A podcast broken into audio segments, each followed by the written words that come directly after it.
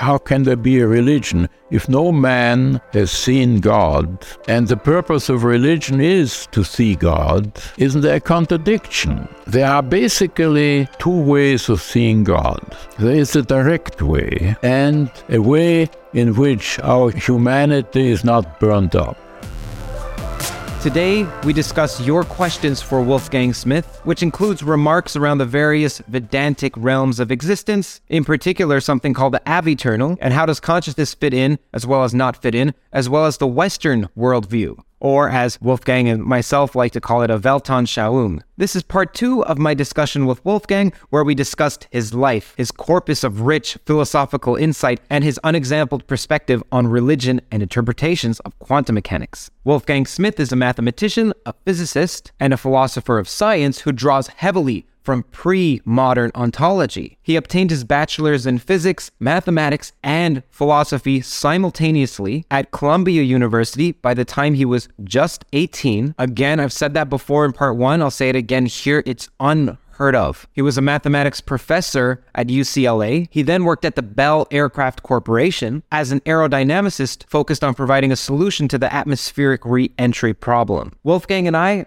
I'm extremely lucky and blessed that we were able to spend several days together in February. It was a humbling and endearing experience. Thank you to Brilliant for help subsidizing the cost, the traveling costs. You may not know this, but I pay out of my own personal pocket for every expense, such as flight fees, taxi fees, food fees, even subscriptions such as software tools, Adobe, for instance, the editor editing this right now, different capital like increased RAM and computers and so on. So help from yourself via Patreon, patreon.com slash Curt helps a tremendous, tremendous amount. And secondly, sponsors help a tremendous amount. Because of all of your support, we're able to bring Toe to you at zero cost. Like I mentioned, there's part one on the channel as well, and you can see how much Wolfgang and I bond. He holds a special place in my heart. In that part one, we go four hours toe to toe, so to speak. My name is Curt Jaimungal. My background is in mathematical physics, and this channel is called Theories of Everything. It's dedicated to explicating the variegated landscape of theories of everything, of toes, primarily from a mathematical perspective, from a physics perspective perspective, but we also explored the constitutive role consciousness may have in engendering the laws as we see them. Enjoy the next few hours with Wolfgang Smith, part two. Editor's note. As we rewatched this, we realized this is the inmost conversation with Wolfgang we've conducted, that we've heard. It surpasses even part one, which is also fantastic in our opinion. This is also echoed by Wolfgang Smith himself. So, Professor, how have you been? What's it been like since last we spoke? What's new? Well, I've had a very busy but uh, very productive time. I've been interviewed on many programs and lots of opportunity to talk to people and to explain my ideas. So I'm very satisfied with how things have been going. And you just published a new article about consciousness. Yes, well, I haven't published it yet, but I just wrote it. And uh, to be honest with you, I think it is one of the best things I've written.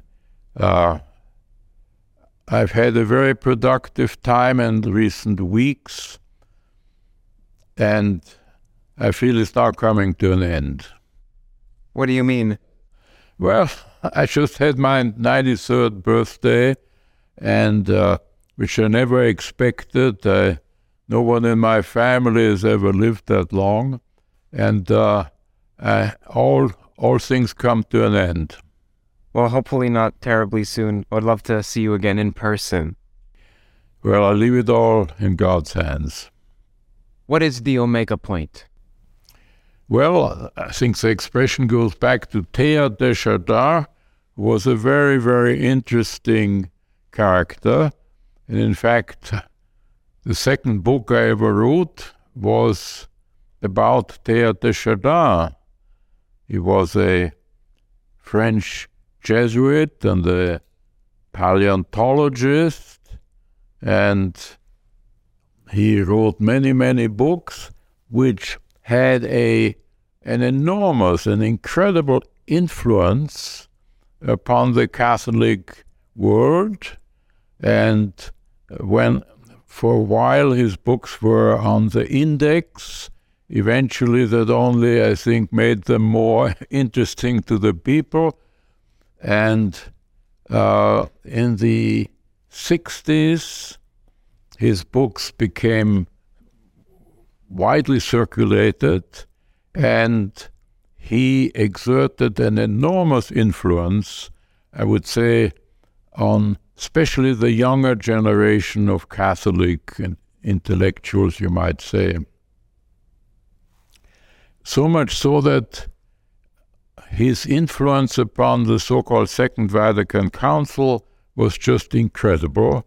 And what, what really happened is that the Catholic world was split into two pieces.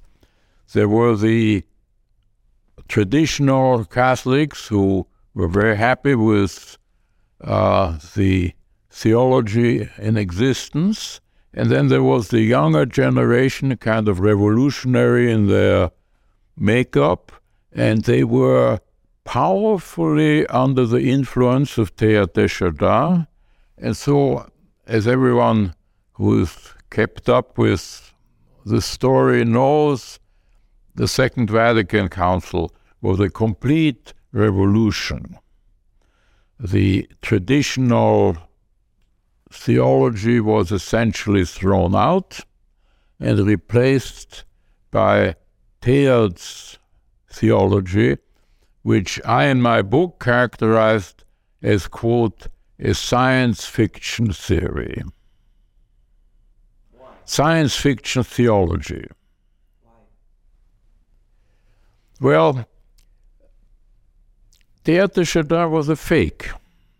And I say that in all candor, and, and I mean it.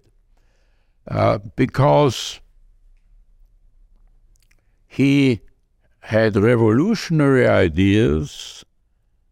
Uh, you, you, you must uh, grant him one thing at least. He, was, he didn't copy anyone else. He was totally himself. He, he saw everything in a new way.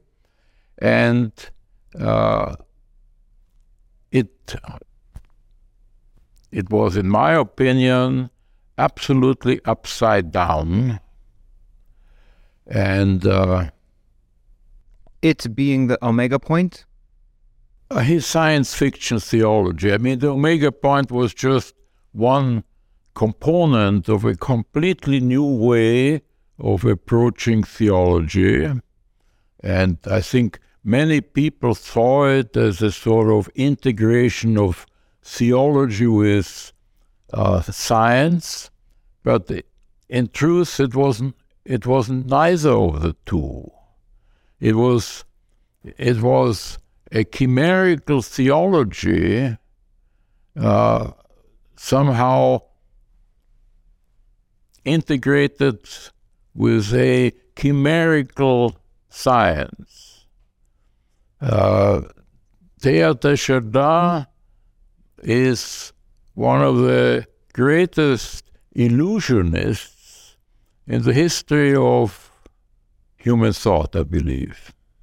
Can you talk about the omega point? What is it? Well, de Chardin had this idea that the, that the physical universe itself is converging. He saw everything under the banner of evolution. There was a that was his God, really. And in fact, in the later part of his life, somewhere he wrote the following words, which have stuck in my memory because they really, in a sense, sum up his, his thinking. He said, in the final count, the, the one, the only thing that I believe in is evolution. So he believed, first of all, that the physical universe is itself evolving, everything is evolving, and uh, this evolution takes the form of a convergence of everything to what he called point omega.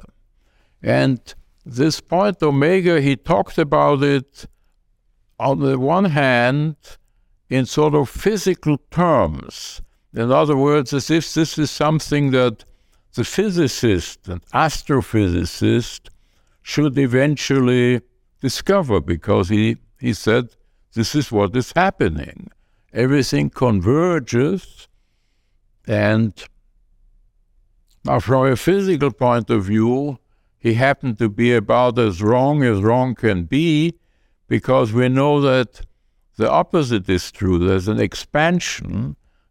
The universe is, its diameter, so to speak, is expanding at the speed of light, 300,000 kilometers per second.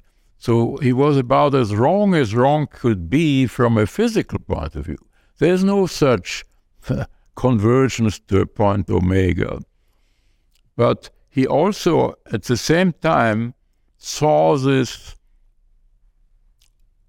convergence to point omega as a spiritual thing. Uh, he gave it a theological meaning, if I may use that word, and what he was actually saying is that God Himself is evolving and has not yet quite reached His ultimate perfection, which will be attained when everything converges to point omega. So, in my book, I develop, I devote many pages to, first of all, explaining what Teilhard was talking about, and secondly, showing the reader how absolutely absurd it is. It is absurd from the standpoint of science.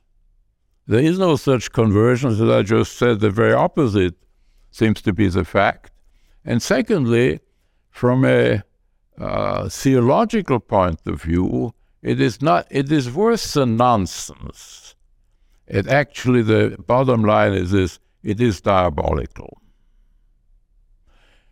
And one of the things that I have written about in the book, in the last chapter, I look at Teilhard, the man.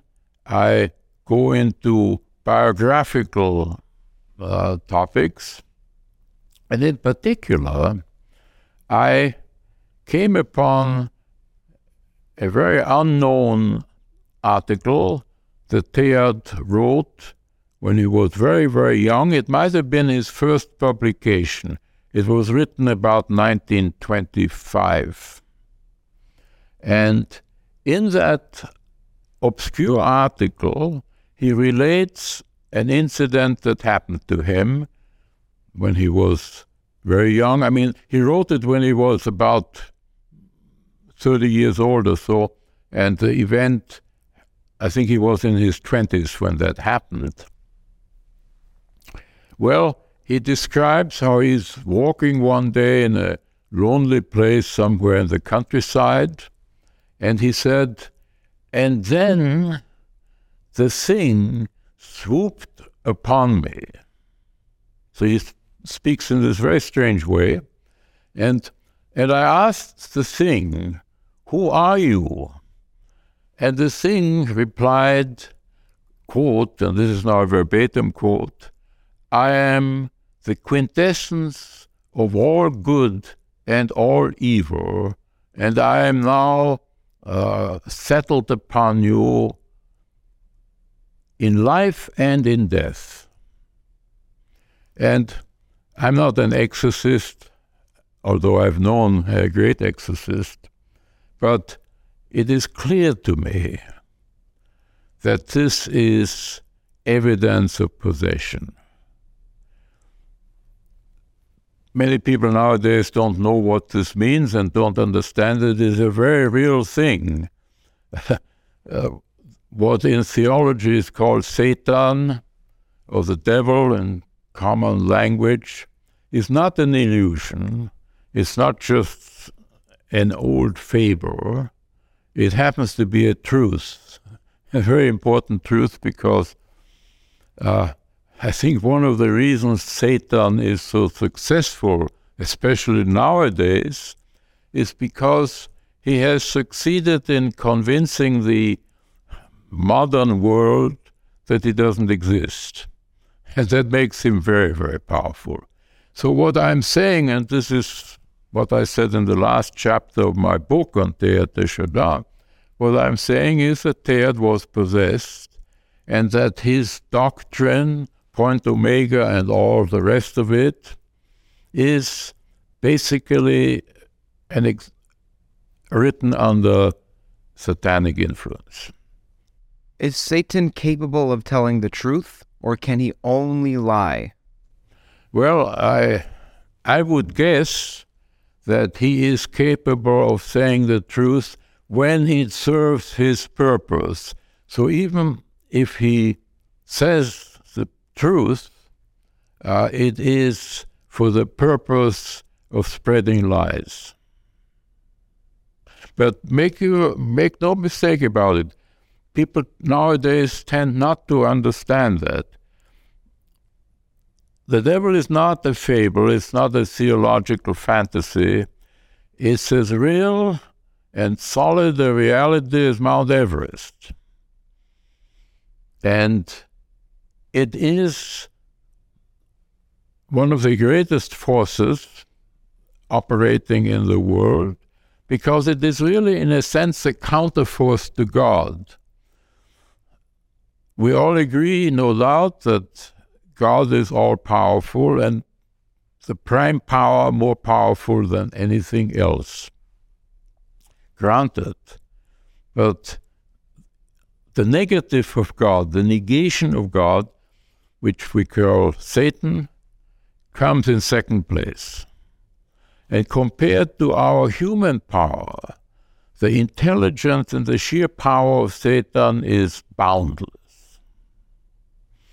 This is one of the deficiencies, I believe, of contemporary quote unquote religion. I'm, I'm talking mainly to the Christ, of the Judeo Christian uh, branch of religion, that the idea of Satan has been pretty much lost. In earlier times, I think Christians were more keenly aware of the satanic side of the cosmos and who were therefore more on guard. Uh, I think the so called demythologizing movement that Teilhard himself was, in a sense, uh, representing, because he was destroying uh, orthodox Christianity, Orthodox belief, and replacing it by that science fiction theology of his, which, as I say, was demonic. Let's make an analogy. We are like a finite number, just a finite cardinality. And then there's Satan, which is the countably infinite. And then there's God, which is not only uncountably infinite, but perhaps the highest of all the infinities, like Cantor studied them. So even if Satan, compared to us, is infinite, is extremely powerful, compared to God, Satan is nothing. Is that the case? Well, I don't think that from a theological point of view, one can really think of it that way because uh, if you look at the matter from a still higher perspective, it turns out A, that Satan is necessary, and B, that unwittingly Satan is contributing to the work of God. The German poet Goethe has put it beautifully, and I think he's hit the point. I, I won't quote it in in its original German, but the idea is that Satan is necessary to try. Hear that sound? That's the sweet sound of success with Shopify. Shopify is the all encompassing commerce platform that's with you from the first flicker of an idea to the moment you realize you're running a global enterprise. Whether it's handcrafted jewelry or high tech gadgets, Shopify supports you at every point of sale, both online and in person. They streamline the process with the internet's best converting checkout, making it 36% more effective than other leading platforms. There's also something called Shopify Magic, your AI powered assistant that's like an all star team member working tirelessly behind the scenes. What I find fascinating about Shopify is how it scales with your ambition. No matter how big you want to grow, Shopify gives you everything you need to take control and take your business to the next level. Join the ranks of businesses in 175 countries that have made Shopify the backbone of their commerce. Shopify, by the way, powers 10% of all e commerce in the United States, including huge names like Allbirds, Rothy's, and Brooklinen. If you ever need help, their award winning support is like having a mentor that's just a click away. Now, are you ready to start your own success story? Sign up for a $1 per month trial period at shopify.com slash theories, all lowercase. Go to shopify.com slash theories now to grow your business no matter what stage you're in. Shopify.com slash theories. Razor blades are like diving boards. The longer the board, the more the wobble, the more the wobble, the more nicks, cuts, scrapes. A bad shave isn't a blade problem, it's an extension problem. Henson is a family owned aerospace parts manufacturer that's made parts for the International Space Station and the Mars rover. Now they're bringing that precision engineering to your shaving experience. By using aerospace grade CNC machines, Henson makes razors that extend less than the thickness of a human hair. The razor also has built in channels that evacuates hair and cream, which make clogging virtually impossible. Henson Shaving wants to produce the best razors, not the best razor business. So that means no plastics, no subscriptions, no proprietary blades, and no planned obsolescence. It's also extremely affordable. The Henson razor works with the standard dual edge blades that give you that old school shave with the benefits of this new school tech. It's time to say no to subscriptions and yes to a razor that'll last you a lifetime. Visit hensonshaving.com slash everything. If you use that code, you'll get two years worth of blades for free. Just make sure to add them to the cart. Plus 100 free blades when you head to H E N S O N S H A V I N G dot com slash everything and use the code everything. To mislead human beings is necessary as a counterforce to Christianity, the counterforce to God, because it is by giving opposition to Satan that human beings grow. If there were no challenge, if religion were just like receiving chocolate and eating it, that's a human fantasy. This this would this would never be Christianity. So uh, a negative force is needed to accomplish the will of God. So when you pray, do you ever give thanks for Satan? No, but uh, uh, it it would make sense. It would not be in any way amiss because Satan is there as a necessary ingredient. Uh, you see, you might naively and at the same time wisely ask the question well, if God wants to give us this infinite gift, which we call salvation, eternal life, why doesn't He just give it to us? instead of uh, letting us struggle in a world that is full of pain and misery, and also, worse even than that, carries within it, within it the danger of damnation. Why, why has God so arranged it? Why doesn't, doesn't He just give us whatever He has as a present, which ultimately it is. It is a present. Well, I think the answer to that is that God can do all things just by his own will. He can create the world, and he has created the world by his own will. But there is one thing that God cannot do simply by his will. And that is, he cannot give us the highest gift, salvation, because salvation is somewhat akin to God Himself. And uh, this is something that simply cannot be given. Even God cannot do this. If God could give us salvation uh, just by His word, I think it stands to reason that He would certainly do so. Why, why make us suffer and why make us run the risk of damnation? And that risk is there. Every Christian uh, teacher has uh, corroborated that. And the answer is, I believe, that salvation is, in a sense, a participation in, in the divinity. And this is something that cannot be just given. You have to earn it. I, I wish I could do a better job um, getting that point across. It's something that I feel very deeply, but uh, I hope that these few words uh, are sufficient to indicate what I'm trying to express. There's some views of God that God can do anything, including contradictions. So you don't believe this. There are some things God cannot do. Yeah. Yeah.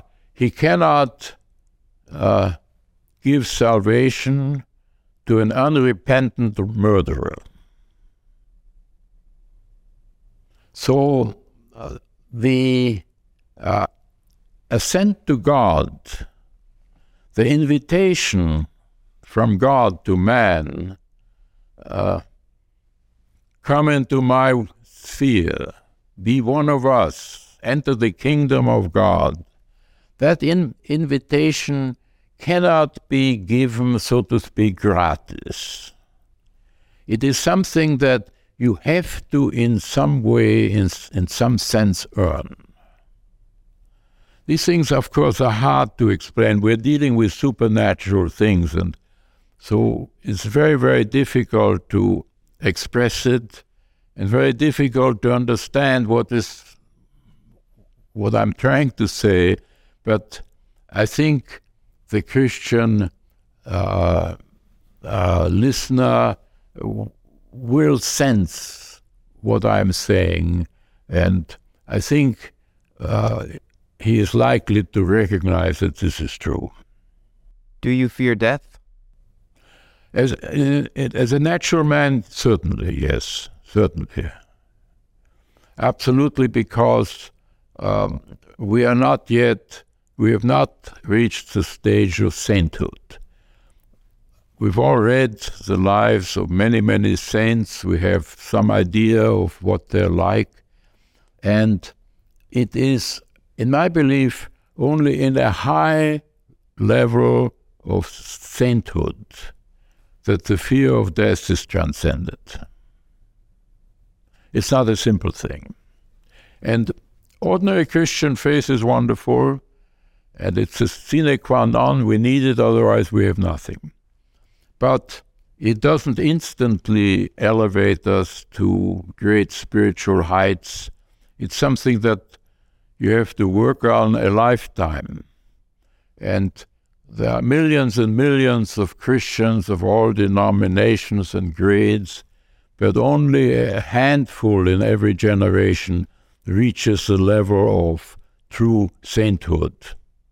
And this is something, it's, it's not a matter of degree, it's a matter of kind. It isn't that we have a numerical stick, scale and then we say above this number it's sainthood. No, because sainthood is something uh, generically different from the ordinary condition of man. And uh, anyone who, and incidentally, sainthood is rare, and in my life, I have met only one person who is bona fide a saint. And uh, he is as much different from any other person I've ever met in the world. It's, it's almost as if he were a different species. So uh, many Christians, I think, have somewhat inadequate ideas of what makes a saint. A saint isn't simply somebody who is very, very good and lives a very, very good life. He is that, but that's not what makes him a saint. What makes him a, a sainthood is categorically different from the state, from our ordinary state. And uh, saints come in all shapes and guises and many different kinds of life they've lived. The saint that I had the privilege to see, I visited him. He has since been canonized, and his name is uh, Saint Padre Pio uh, of Pietrelcina. Anyhow, he was a Capuchin monk. He spent his life in a monastery, San Giovanni Rotondo in southern Italy. And the most remarkable thing about him was that when he was a young priest, on a certain Friday, he said Mass, and while he was saying Mass, he experienced great pain and at the end of Mass, he noticed that he had the so called stigmata. That is the wounds of, of Christ, five wounds, two in the hands, two in the feet, and one. So these five wounds of Christ were manifest in his body. This is called the stigmata. So, so he was the first priest in history who received the stigmata. And he received it at an early age, I think he was in his 20s. And this, these stigmata remained on him for 50 years. They came on a Friday and they left on a Friday. And two days after the stigmata disappeared from, from his body, he died. So it was evidently his mission, so to speak, to suffer, and he suffered terribly. That was his mission. So it, it is so difficult for a non Christian to understand all this because it is so contrary to our normal human way of looking at things and what we desire and what we shun. So I'm saying all these things just to make the point that sainthood is a very real thing. It's a very uh, uh, wonderful thing. It is almost always associated with great pain and suffering, uh, preceding the the miracle of sainthood, and oftentimes also after that miracle has occurred. So a saint uh, is someone who, as it were, uh, in some minuscule way repeats the life of Christ in his own body, and uh, all grades. And so the example of Padre Pio, which I mentioned, it's a very extreme example, but uh, that's why it, it, it is helpful in our attempt to understand what, what sanctity is. It's a very real thing, and it's a discontinuity. In other words, in our ordinary state, we're far, far from sainthood. We can't even imagine it, much less uh, live as saints live. But we can understand, we can appreciate what sanctity is. It is becoming somewhat in some minuscule way like Christ, it is always associated with suffering. You do not uh, attain any higher spiritual grade just in, in, in, in fun. No, it's, it's very, very serious business. And pain and suffering, as I say, is somehow a sine qua non in this man's journey to God. Uh, many people, and I think there are also many people who call themselves Christian and think they are a Christian, who uh, do not really accept this fact because it goes so much against our human desire. We don't want to suffer. And uh, for example, if you practice certain abstinence uh, during Lent or so, we as human beings, uh, we do it sort of reluctantly. It goes against our grain.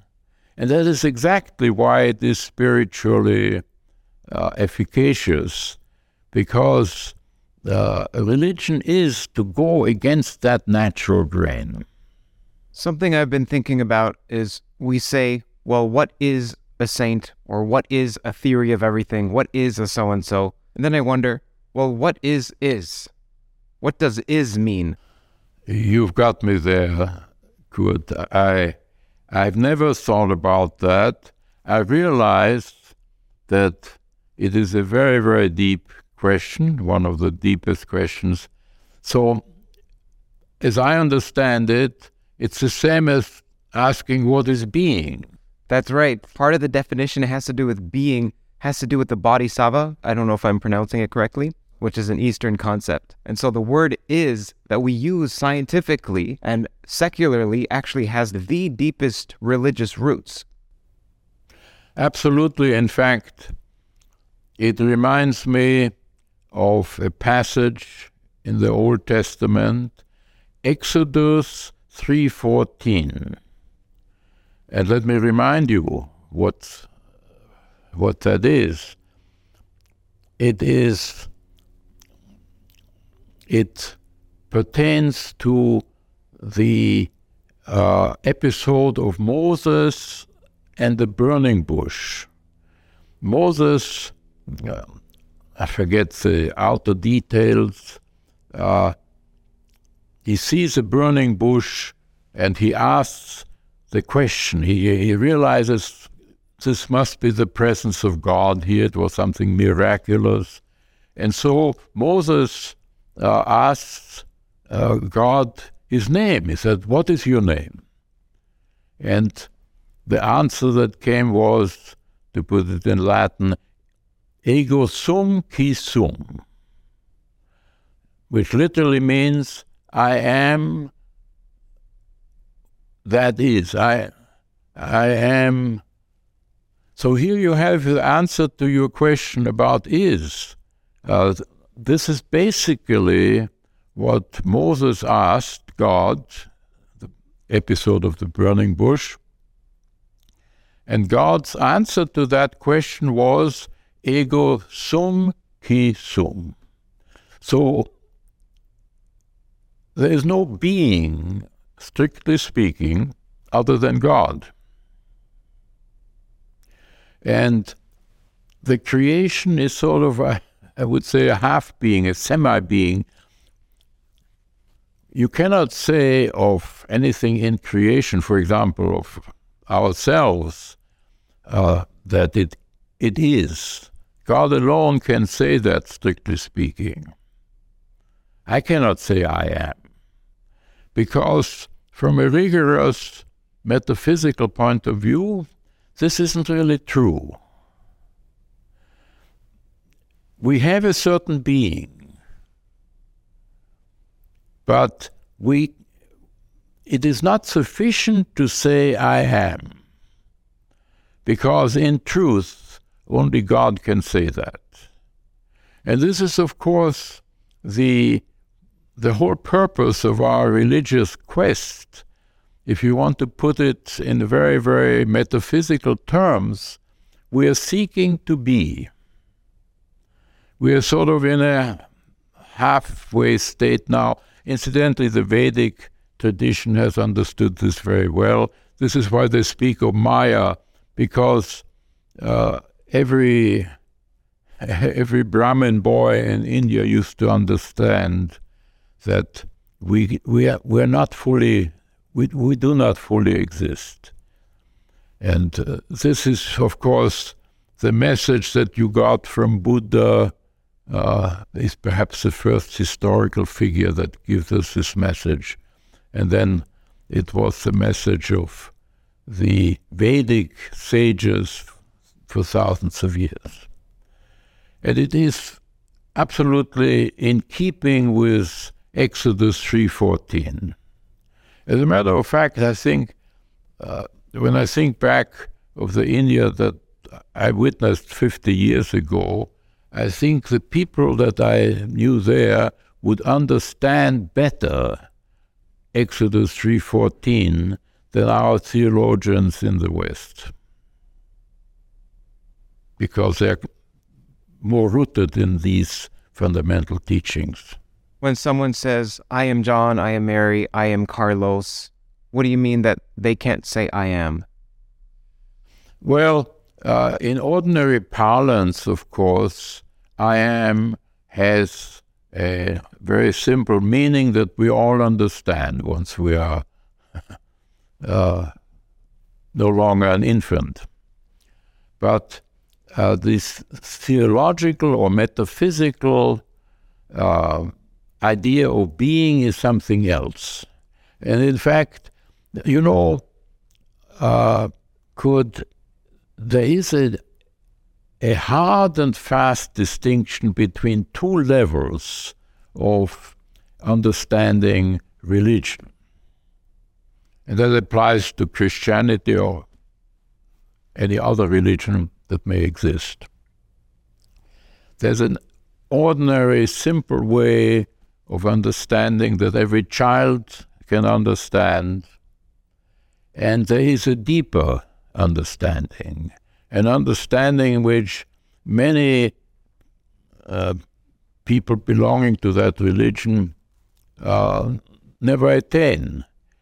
And I, I will give you an example of that one of my absolutely favorite theologians is St. Augustine. And St. Augustine wrote a sort of an autobiography which he called The Confessions. And one of the chapters of the Confessions begins with these words I, I, I, like it so much that I, I even know them by heart. He is speaking to God, and he says, I, I see these others beneath thee. An existence they have because they are from thee, yet no existence because they are not what thou art. I love that saying uh, it is pure esotericism because uh, many people simply won't understand what he's talking about. And it can be misinterpreted? It can certainly be misinterpreted. But when you uh, do uh, even vaguely sense what St. Augustine was saying there, it is profound. It is absolutely esoteric. And incidentally, the, what St. Augustine was saying in this particular statement is something that the people in India, the people who are rooted in the old Indian tradition, assuming there are still such people left, they would understand it far better than most of us here in Christianity. Because the Vedic tradition has been harping on that theme for thousands of years. This is the idea of Maya. Uh, the things of the world, including ourselves as in our phenomenal existence, both are and are not. In a sense, we are because we are from God. Otherwise, in no wise would we exist. And yet, we are not because. Hear that sound? That's the sweet sound of success with Shopify. Shopify is the all encompassing commerce platform that's with you from the first flicker of an idea to the moment you realize you're running a global enterprise. Whether it's handcrafted jewelry or high tech gadgets, Shopify supports you at every point of sale, both online and in person. They streamline the process with the internet's best converting checkout, making it 36% more effective than other leading platforms. There's also something called Shopify Magic, your AI powered assistant that's like an all star team member working tirelessly behind the scenes. What I find fascinating about Shopify is how it scales with your ambition. No matter how big you want to grow, Shopify gives you everything you need to take control and take your business to the next level. Join the ranks of businesses in 175 countries that have made Shopify the backbone of their commerce. Shopify, by the way, powers 10% of all e commerce in the United States, including huge names like Allbirds, Rothy's, and Brooklinen. If you ever need help, their award winning support is like having a mentor that's just a click away. Now, are you ready to start your own success story? Sign up for a $1 per month trial period at shopify.com slash theories, all lowercase. Go to shopify.com slash theories now to grow your business no matter what stage you're in. Shopify.com slash theories. Ego sum qui sum. God alone really is. So we are sort of in between being and non being. Interesting, because when last we spoke, someone asked, and I read the question of, is God both being and non being? And you said yes. So at the same time, we are both being and non being. Excuse me, uh, Curt. Let me try to understand what I said last week because it doesn't really sound like me to say that, that God is both being and non being. Yeah, well, I can reread the question for you. Please do, because I, at the moment I don't quite say understand what I was what I meant to say. This question comes from Matthew Wyden. He said, Western religions talk about reality as being ultimately the supreme being, an inexhaustible intelligence, sentience, whereas St. Maximus joined these and said God is both being and non being. So, what do you think about these different ways of describing reality? And then you said, St. Maximus was right, that God is both being and non being. Or maybe in the context of the question, you meant something else, or there was more there. Well, I I understand now what I was trying at least to say, and it is this that uh, God is beyond our conception of being. Uh, one might say this is all you know on earth and all you need to know. Right. But it does not exhaust God because God is inexhaustible.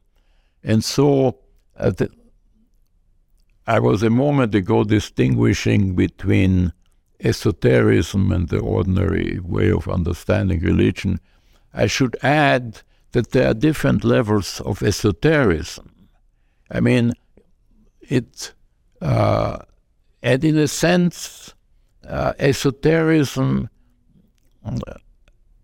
has no boundaries. Uh, however high you have gone in our in your conception of God, there's always more, and uh, you never can reach the point where you say, "Well, now I know who God is." That is impossible. And in fact, anyone who says this gives proof of the fact that he has a long way to go. Uh, I think there have been great spiritual masters who would simply say, God is inexpressible. If you ask me, uh, I cannot tell you. There's a wonderful story in one of the Upanishads. Uh, a man has two sons, and he sends, when they come of age, he sends them, as used to be the custom, to a guru. So these two sons spend the next few years away from the father and mother in the house of the guru. And so then they come back after a few years to the father, and the father says to them, Well, tell me, son, what have you learned about God? And so the older son gets up and explains to the father what he has learned and gives a very beautiful, learned lecture of Vedanta about Saguna Brahman and Nirguna Brahman and so on. And the father listens and says nothing. And then he turns to the younger son and says, Young son, tell me, what have you learned? And this young man speaks not a word and just lowers his ha- head in silence. And the father is pleased. He says, Ah, you have had a glimpse of Brahman. I, I love this story because I think it tells something that is very, very important in, a, in the most perfect way of all, not trying to express it directly, but by implication. It makes it all that more powerful. This reminds me of another story from early Christendom. I forget which one of the church fathers said this. There was three disciples or three sons, and they were being asked, okay, explain what does St. Paul mean in this verse? And then the first son says, Oh, he means going up to the mountain is like ascending toward God, and you should praise the kingdom of heaven, and so on. And then he's like, Good, good, okay, interesting. What about you?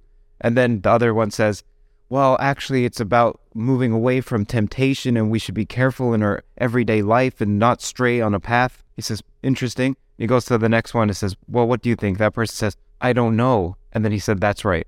Ha ha ha. that is beautiful. Yeah. Yeah. Well, uh, you're right, uh, Curt. This is really quite equivalent to the story that I've just told you from one of the Upanishads. There is much, much in common between uh, Christianity and the Vedic tradition. Vedic tradition is the oldest in the world, and so old that you can't. I think it's really difficult to date it, but it was centuries before Abraham was born. So this is the oldest wisdom in the world, and it is a tremendous wisdom, but uh, what amazed me in my later life when I began to think about Christianity and the Vedic tradition is that actually what Christ brought into the world is brand new, and not a trace of it is to be found in the Vedas. And I was very surprised because earlier in life I felt this was a complete revelation if you want to find anything in the domain of wisdom, well, you'll find it there. Not true.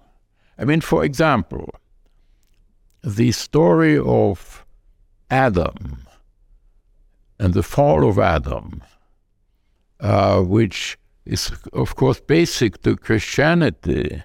Uh, Christ is the second Adam, if you will. Uh, you find not a trace of this in any of the Vedas. It, it, I didn't recognize this until very, very late in life, and it was a, I was amazed. And incidentally, it was last year that I finally wrote a book trying to put the Vedic and the Christian religion in perspective and to, as it were, indicate what they have in common and what is brand new in Christianity. And uh, so I published this book under the title Vedanta in Light of Christian Wisdom.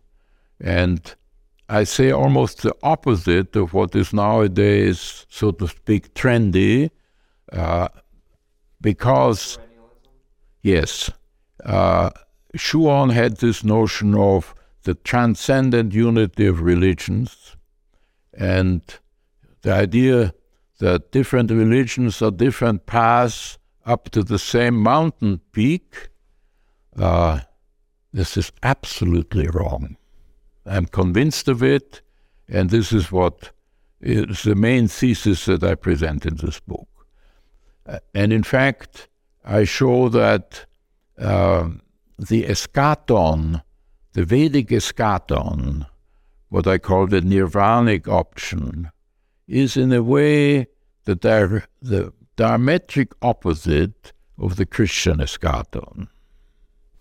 And the point is really uh, very easy to understand, you know, from a formal point of view. And that is that both the Vedic religion and the Christian religion are ways to God. I mean, the the uh, eschaton is always a union with God, if you will, a seeing. Hear that sound? That's the sweet sound of success with Shopify. Shopify is the all encompassing commerce platform that's with you from the first flicker of an idea to the moment you realize you're running a global enterprise. Whether it's handcrafted jewelry or high tech gadgets, Shopify supports you at every point of sale, both online and in person. They streamline the process with the internet's best converting checkout, making it 36% more effective than other leading platforms. There's also something called Shopify Magic, your AI powered assistant that's like an all star team member working tirelessly behind the scenes. What I find fascinating about Shopify is how it scales with your ambition. No matter how big you want to grow, Shopify gives you everything you need to take control and take your business to the next level. Join the ranks of businesses in 175 countries that have made Shopify the backbone of their commerce. Shopify, by the way, powers 10% of all e commerce in the United States, including huge names like Allbirds, Rothy's, and Brooklinen. If you ever need help, their award winning support is like having a mentor that's just a click away. Now, are you ready to start your own success story? Sign up for a $1 per month trial period at shopify.com slash theories, all lowercase. Go to shopify.com slash theories now to grow your business no matter what stage you're in. Shopify.com slash theories. Of God. But there are two kinds, and they are completely different. The Vedic seeing in, excuse me, let me back up. I want to first of all quote uh, Saint Saint John. No man has ever seen God. So uh, this is basic, and this is the first thing one needs to understand. So then, how can, for example, how can a, how can there be a religion if no man has seen God, and the purpose of religion is to see God, isn't there a contradiction? And the point is that the idea of religion is very subtle. There are basically, as it turns out, two ways of seeing God. Only two ways. There is a direct way, which is a way of self annihilation. Always to see God, you, you must do a sacrifice. You must offer something to the flame. That's different than suicide. Different, yes. Please explain the difference just to get it clear to people before you move forward. Well, if a man commits suicide, it is not in order to see God. The motive of suicide is things are so bad I can't cope with them anymore, or, or just craziness. No, religion is a matter of man offering sacrifice for the uh, purpose of seeing God. And there are basically two ways. Uh, I mean, you can see on logical grounds that there can only be two ways. Now, the Vedic is the direct path. And so the only way uh, you can attain the, the vision of Brahman is to sacrifice your humanity. And this is why the sadhus in India wear a Gerua robe. India is a land that burns its dead. And so the Gerua color, the color is the color of flame. So what the Gerua robe of the sadhu means is that he has really offered his life, offered himself to the flames as a sacrifice in, for the vision of God. And having lived with these sadhus, I spent seven months uh, living with them. This was decisive in my life because it, it just gave me a little glimpse of the higher truth. And so, uh, this is the Vedic eschaton. I call it the nirvanic option. Now, nirvana is a Buddhist word. It means blowing out like a candle flame. And uh, I, I use it because to me it is the most descriptive way, the most perhaps perfect way of explaining uh, the eschaton of the Vedic tradition. It is a blowing out, and therefore we cannot conceive of it. If you ask any wise man, uh, what what is the end state? What how, how does the perfect yogi who has reached the end of the Vedic path successfully, what what happens to him? It is a question that absolutely cannot be answered, simply because there are no words for it. Uh, uh, I mean, if Sri Ramakrishna would put it this way, he would say, uh, uh, if you've never tasted a mango, you never will know what it means to taste a mango. There are no words that can describe it. So this is the Vedic eschaton. It's a nirvanic, and incidentally, uh, I've seen in India people very, very close to that state. And all I can say is, even looking at these people experiencing their ambience, you realize what a tremendous thing it is. And I think one of the reasons that I benefited from these associations is because instinctively I approached them with folded hands. and this is why I received, because all I could give them is my my admiration, my uh, reverence, and it was enough. No real sadhu in the Vedic tradition will not generously give to anyone who approaches him like that. So it's a wonderful thing.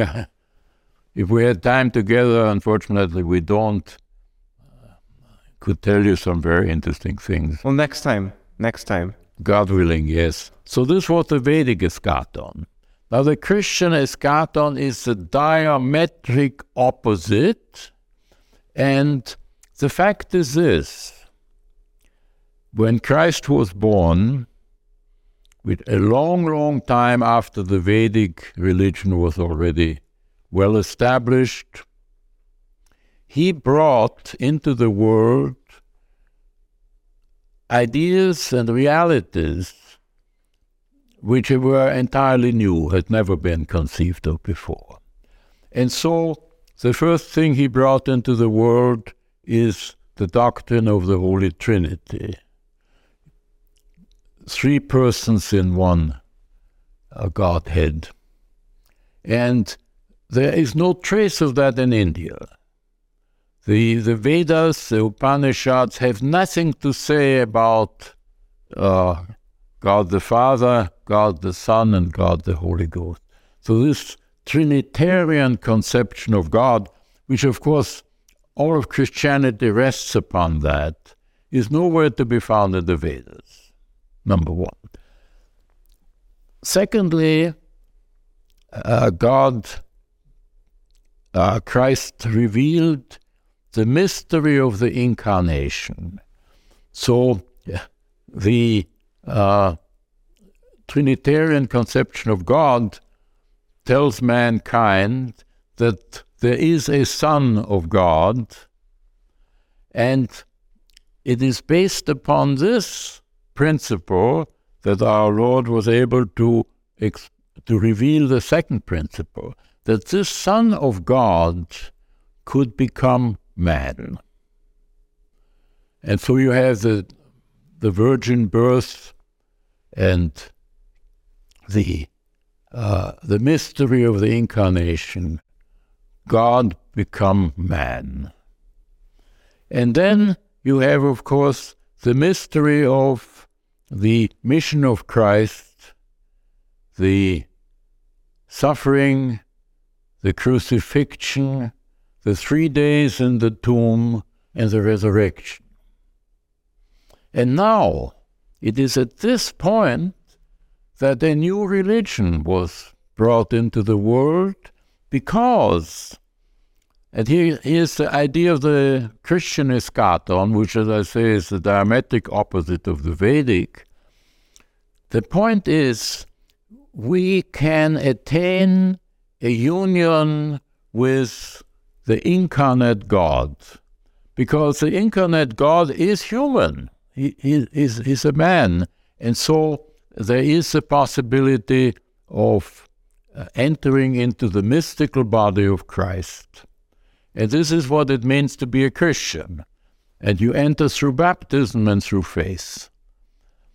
And then, because you are a member of the mystical body of Christ, there is a possibility of seeing God through Christ.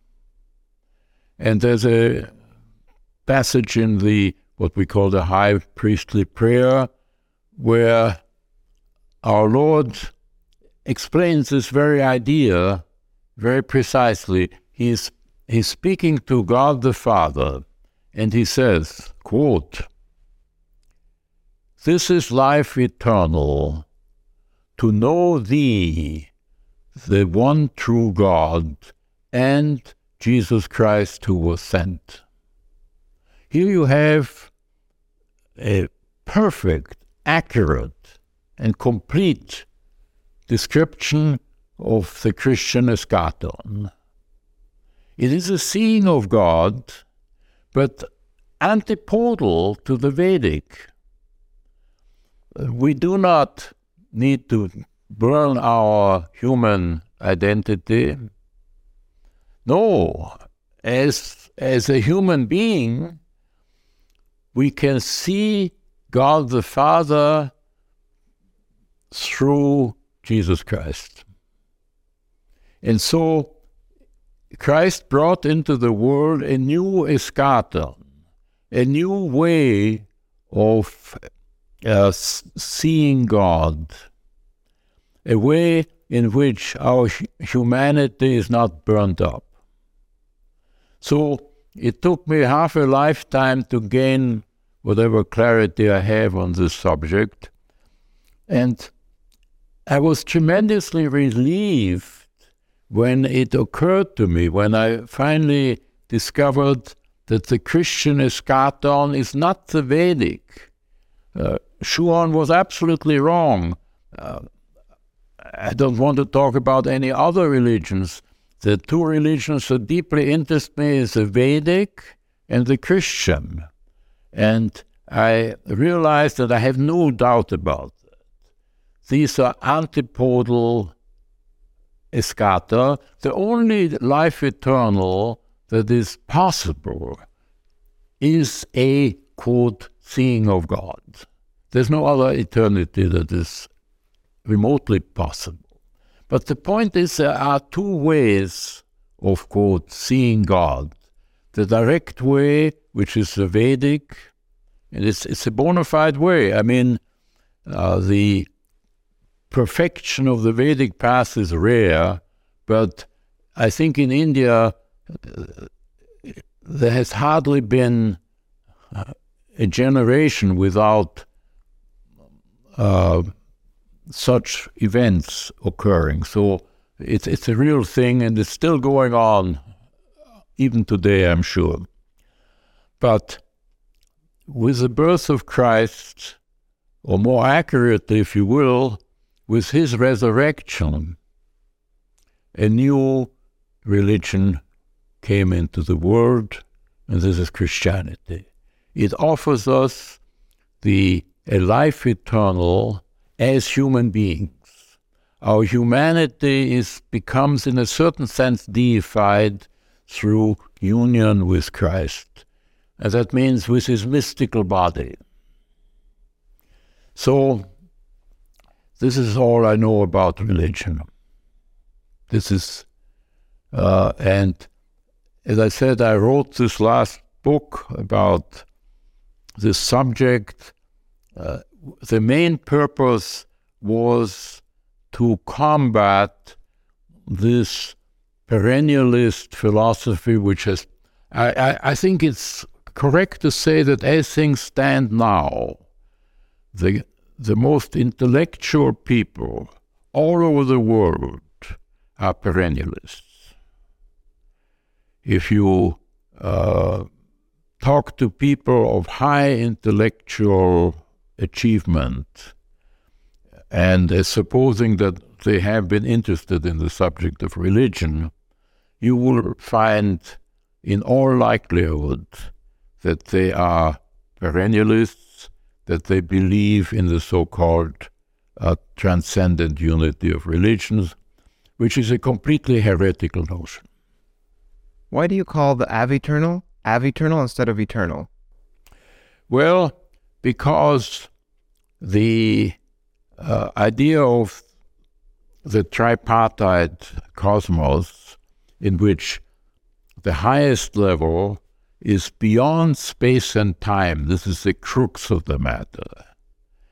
Well, uh, this is a kind of eternity, but it needs to be distinguished from the eternity of religion, the eternity of uh, the, for example, the eternity which the Christian speaks of when he says that uh, God is eternal and heaven is eternal.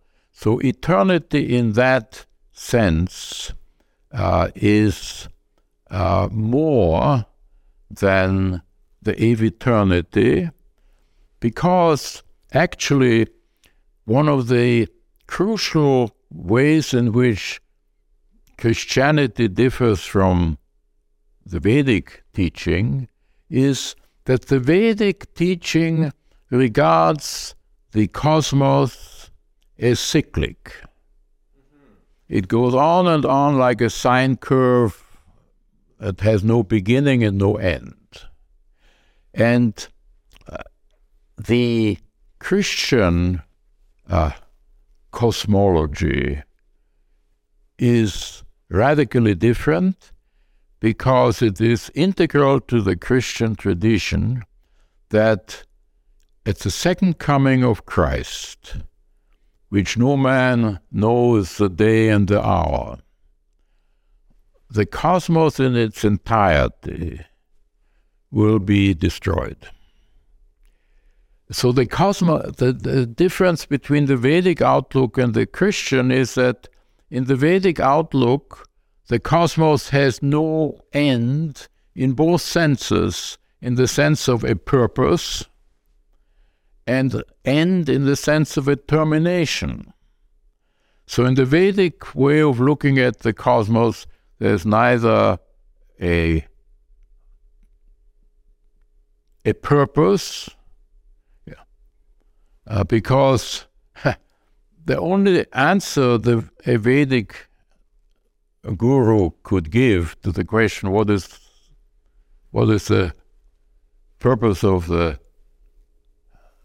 cosmos, there is none. The Vedic uh, spiritual practice tries essentially to get out of this cosmos because the, the Vedic wisdom says this is not God, this is not reality, and uh, the purpose of life is to gain union with God. So you see, in this Vedic philosophy, the cosmos plays no role. Uh, the cosmos has no purpose. And also, ipso facto, if you will, it has no ending either. In the Vedic tradition, the cosmos is without beginning and without end. And finally, the Vedic masters will tell you that in fact it's unreal. Why, when you see a snake in, in the rope, uh, how can you, uh, why, why should you ask, where does this snake come from? Why is it there? And so forth. Save yourself the trouble and realize that there is no snake. This is the Vedic approach. It's quite different from the Christian. The Christian says, A, yes, the cosmos has its reality. It was put there for by God, and it was put there for a purpose. It's like a school.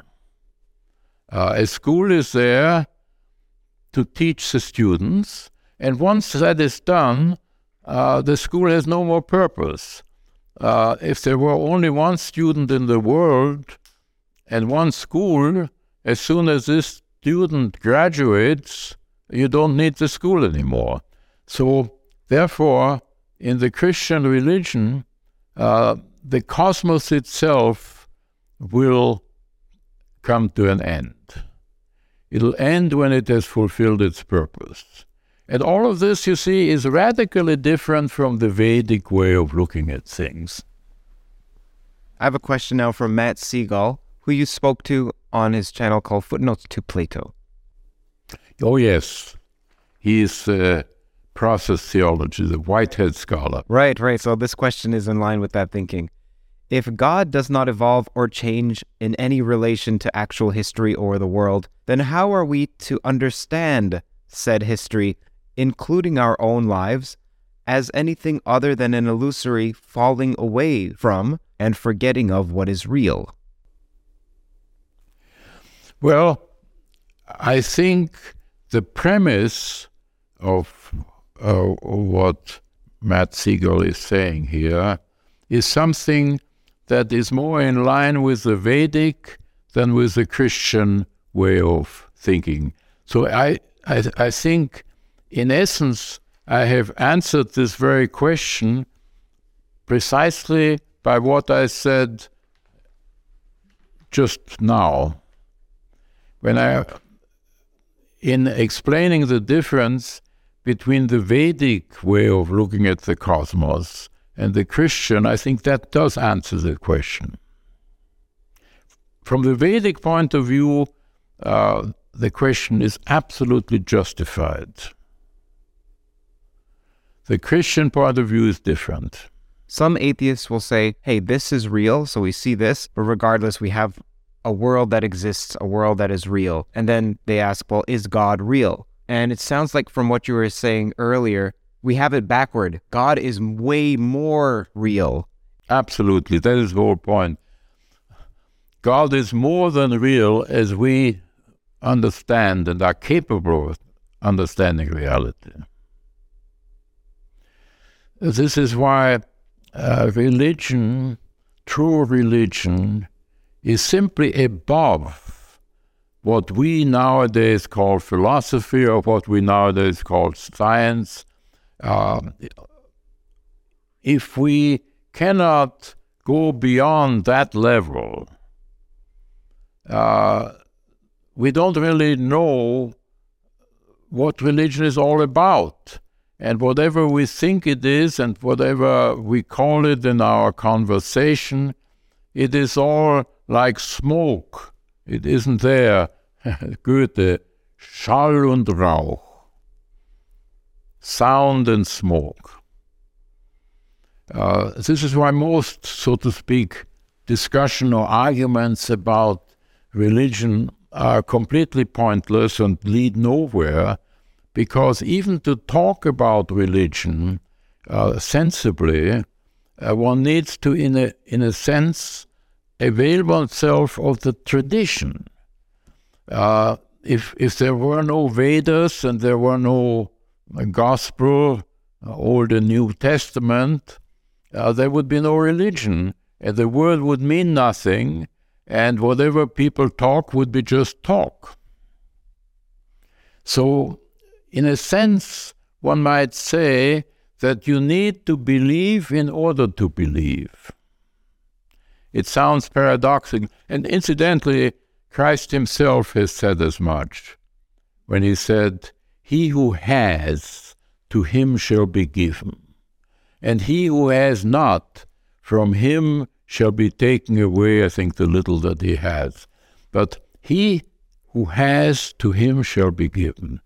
In other words, uh, on the level of the ordinary atheist, such as you find uh, wherever you look almost in our civilization, these people can neither affirm religion or deny it. The point is, the idea of religion is something that is not in them. So it doesn't matter whether they say, I believe this or I don't believe this, because it's just talk. It's just talk. He who has, to him shall be given, which means that in a certain sense, there must be a religious spark in us. If there is not, we cannot, we cannot enter there. So, you, of course, this raises a problem, obviously. Uh, where does this religious spark come from? Uh, do some people have it, other people not? If they don't have it, they're not responsible for not being religious and so on. You can you can go speak about this and think about it from now to eternity. It's just sound and he who has to him shall be given. And this is a mystery we cannot understand. Uh, why does it happen that some have and some obviously do not. I don't know. This is, God knows, this is not anything that I, based upon the worldly understanding that I may have, I have a PhD in this and that, okay, but that's beyond all that.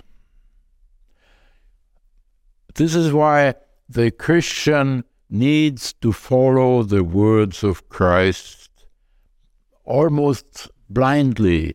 We can't understand it, we can't justify it. But our situation is this we are like somebody swimming in the middle of an ocean, sharks all around. We don't know when one of them is going to come and swallow us up. And someone comes and throws you a rope and says, Come aboard. You will be healed and warmed and fed and taken to your home. And you say, well, that sounds that sounds very well, but where do you come from?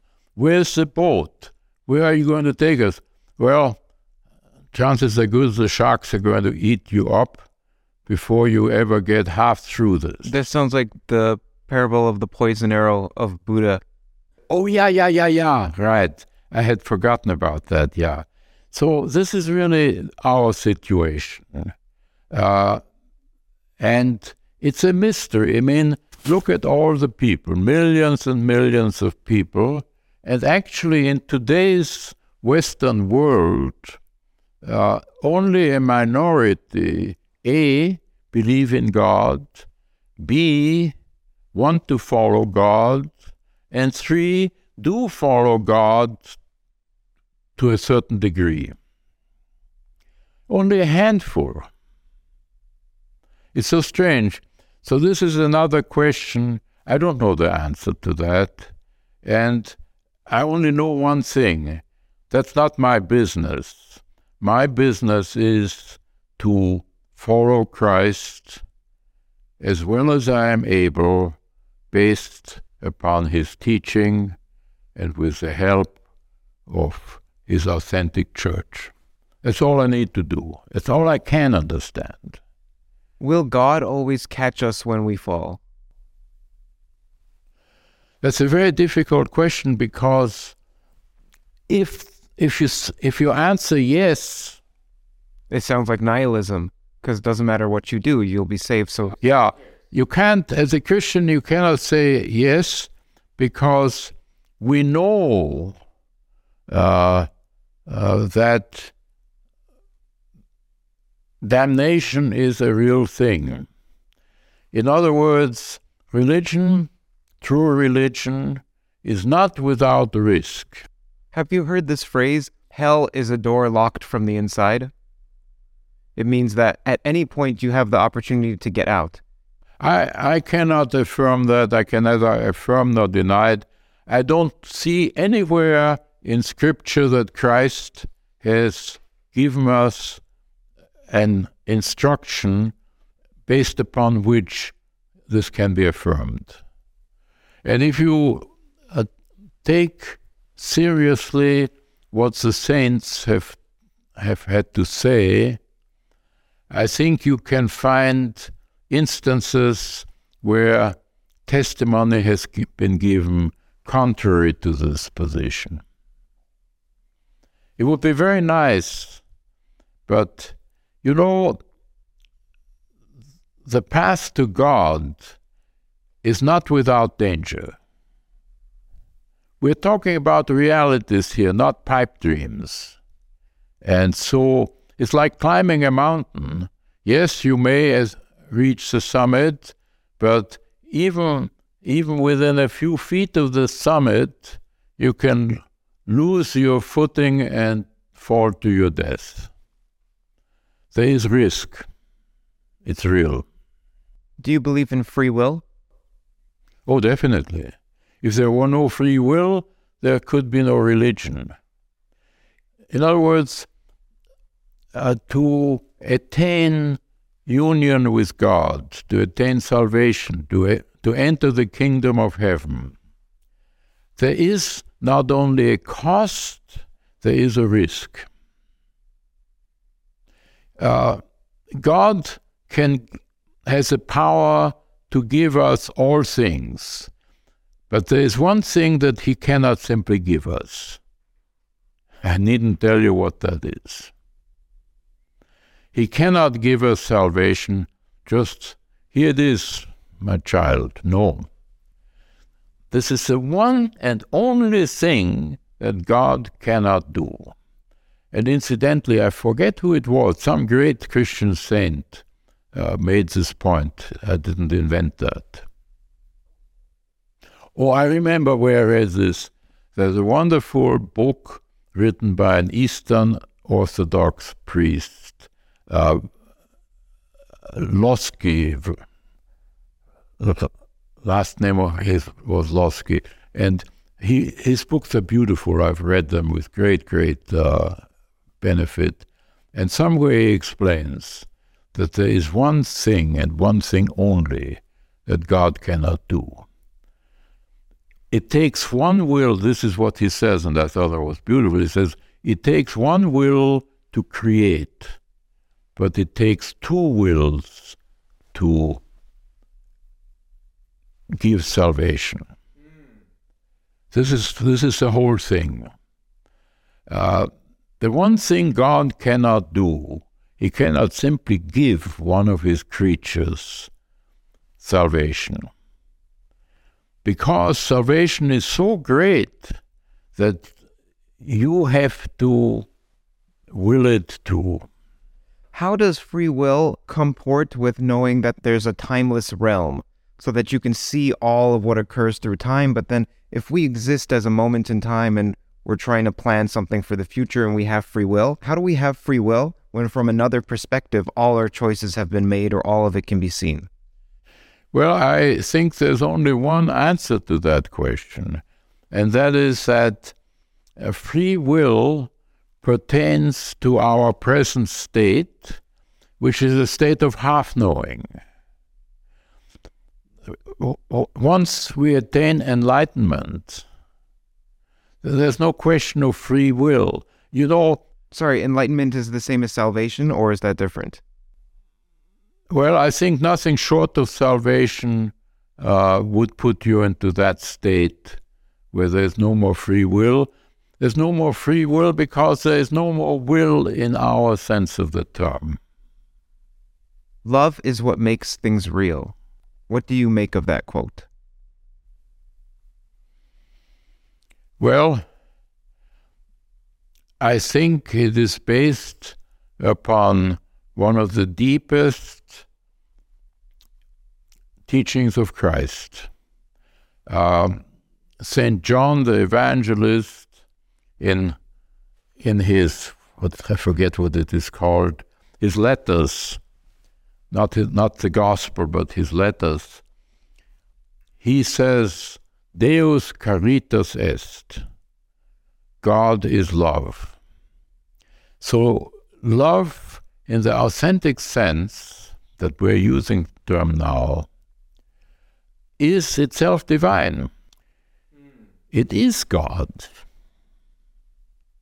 It's not something that God makes, something that God creates. Well, there is love in that sense too, but love, in its highest, purest sense, is uh, inseparable from God. What's your disagreement with the Gnostics? Well, I take it that you use the term Gnostic in its true historical sense. So, Gnosticism was, so to speak, in antiquity, the counter religion to Christ. So there were uh, Gnostic gurus all over the ancient world. They saw themselves as Christian, though, correct or no? Well, I don't know their psychology, and I don't even want to delve into it. The characteristic, there are certain characteristics of Gnosticism that one needs to bear in mind. First of all, they were antagonists to the death of Christianity. They despised Christianity, whether they, you know, manifested that or didn't, uh, that was integral. In other words, if you will, they belonged to Satan. They were Satan's Satan's men. And secondly, they uh, had an idea of a flight into higher worlds. There was all kinds of teachings and all kinds of methods of attaining that higher flight. And so their idea was that the summum bonum of life is to get out of this world. They rejected it as utterly evil and uh, in every way disgusting, revolting, and the, the thing to do is to leave it, get out of here. And uh,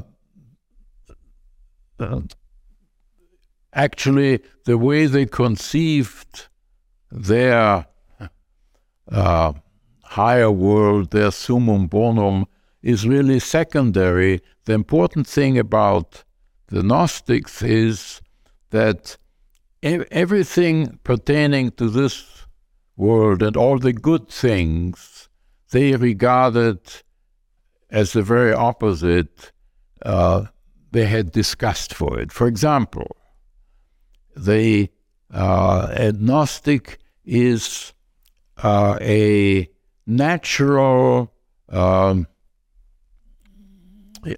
what is the word? Uh, he likes to dishonor everything that the followers of God regard as sacred. So he would love to take, say, a holy Bible and throw it into the sewer. He wants to destroy. And to him, everything here in this world is evil. And uh, he has a sort of a dream castle in the sky, which is his goal, his heaven, his eschaton. That's, in a few words, the main characteristic of the ancient, uh, uh, the ancient Gnostics. And they came in all different colors and guises. And what I have said is, so to speak, the common denominator. They differed very, in fact, one of the early Christians said, every day, every one of them invents something new. So you, you can't define Gnosticism by giving it, it, so to speak, a credo, because uh, they had all different beliefs and theories. The common denominator, which is the only way of defining them, was this idea that everything here, everything that we normally hold as sacred or beautiful or holy is somehow trash. They spit on it. They are, uh, you see, the, the, the, they. Did they follow other books of the Bible that we don't consider canon? I don't know that much about it. There's for, I have never, I mean, for example, I've read the so called uh, unauthoritative Gospels, the Gospel. Thomas, Mary. Yes, I've read some of these.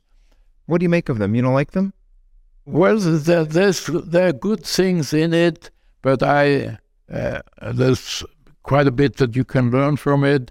But the mere fact that the church fathers have not included this in the official teachings of our Lord uh,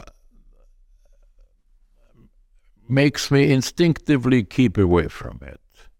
Why read something that does not have the imprimatur of Christianity when we have these wonderful books that does carry the imprimatur? So firstly, we have Scripture, Holy Scripture, the Old and New Testament, and secondly, we have the writings of uh, the of the saintly teachers of the faith. We have a Saint Augustine, we have a Saint Maximus the Confessor. Uh, they have boundless literature of high rank. Of course, scripture is one thing, everything else is, is another. This division is absolute. But we, the point I'm trying to make, we have such wonderful scripture. Why read uh, something that is in any way questionable, like the Gospel of Thomas. Because uh, who, who knows, there may be innuendos there that are not really orthodox. And there's no need also to go beyond scripture and the approved writing of the saints and the recognized teachers of the church. So, uh, I'm sorry. I oh, we were talking about the Gnostics, right? So what I want to say now is this: uh, it turns out that with the end of antiquity, the Middle Ages, and then the beginning of the modern age, a very interesting thing happened. Gnosticism morphed, it changed its out, outer form and turned into what I call neo Gnosticism. And the difference between the ancient Gnosticism and the neo Gnosticism is this. Uh, I, I, said that an integral part of Gnosticism is the idea of this journey into higher worlds. Uh, the the problem that the Gnostics failed, uh, faced with the dawn of the modern age is that we no longer accept any higher worlds. So uh, the problem was very, very uh, drastic. How can you fly into higher worlds when there are no more higher worlds to fly into? This was the problem. And by golly, they solved it. And do you know how they solved it? It's really interesting and ingenious. This all comes from Satan, and Satan is very ingenious. No, no question about that. So the neo-Gnostic uh, way of solving this problem that there are no more higher worlds to fly into is very simple. They said the higher world is futuristic. In other words, the, this world itself is being turned into the higher world. So the higher world became futuristic. Like worshiping technology or thinking that. Yes, it's exactly. And as a matter of fact, who is the neo Gnostic prophet of modern times? Teilhard de Chardin. There's no question about it. Teilhard de Chardin is, so to speak, the, the great Gnostic guru of the present age. This is also why he had tremendous power, because the devil has power. Let no one be in doubt about that. He has great power. In fact, the power of Satan is so great that unless we, we humans, avail ourselves of the sacred means given to us by God, we have no chance of withstanding that power. This is a quote from David Bohm. In the ontological theory, wholeness manifests from a notion of non locality, a notion that is seemingly denied by relativity. Why were David Bohm's observations profound? Well, he was certainly right that uh, there is a wholeness in the cosmos which uh, which manifests as non-locality, and in fact, the last Nobel Prize of Physics, the 2022 Nobel Prize of Physics, as you know, was awarded to three physicists who conducted crucial experiments, I think in the 80s, to determine which of the two physical theories is right quantum theory or relativity. The, the, the recognition, which has been made long ago, but people are very reluctant to, to, to uh, own up to it. The recognition is that relativity theory and quantum theory cannot both be true. And it was an experiment to determine which of the two uh, is true was in fact conceived by Einstein himself, and uh, it hinges upon what is nowadays called Bell's inequality. And in the 80s, I think it was, three experimenters did the experiment, and the results clearly and definitively uh, stand on the side of quantum theory. And it's it, to me it is a rather interesting phenomenon. I would say it's a sociological phenomenon that logically speaking, uh, these experiments, based upon an idea going back to Einstein himself, of course, Einstein proposed that experiment because he thought it would vindicate relativity versus quantum theory. Uh, uh, Einstein was uh, very critical of quantum theory. He spoke uh, ironically what he called spukhafte Fernwirkung, spooky action at a distance. which he never accepted because actually it contradicts relativity theory. And uh, lo and behold, these experiments, the chief name involved in these experiments is the Frenchman Alain Al Alain? Alain, yeah.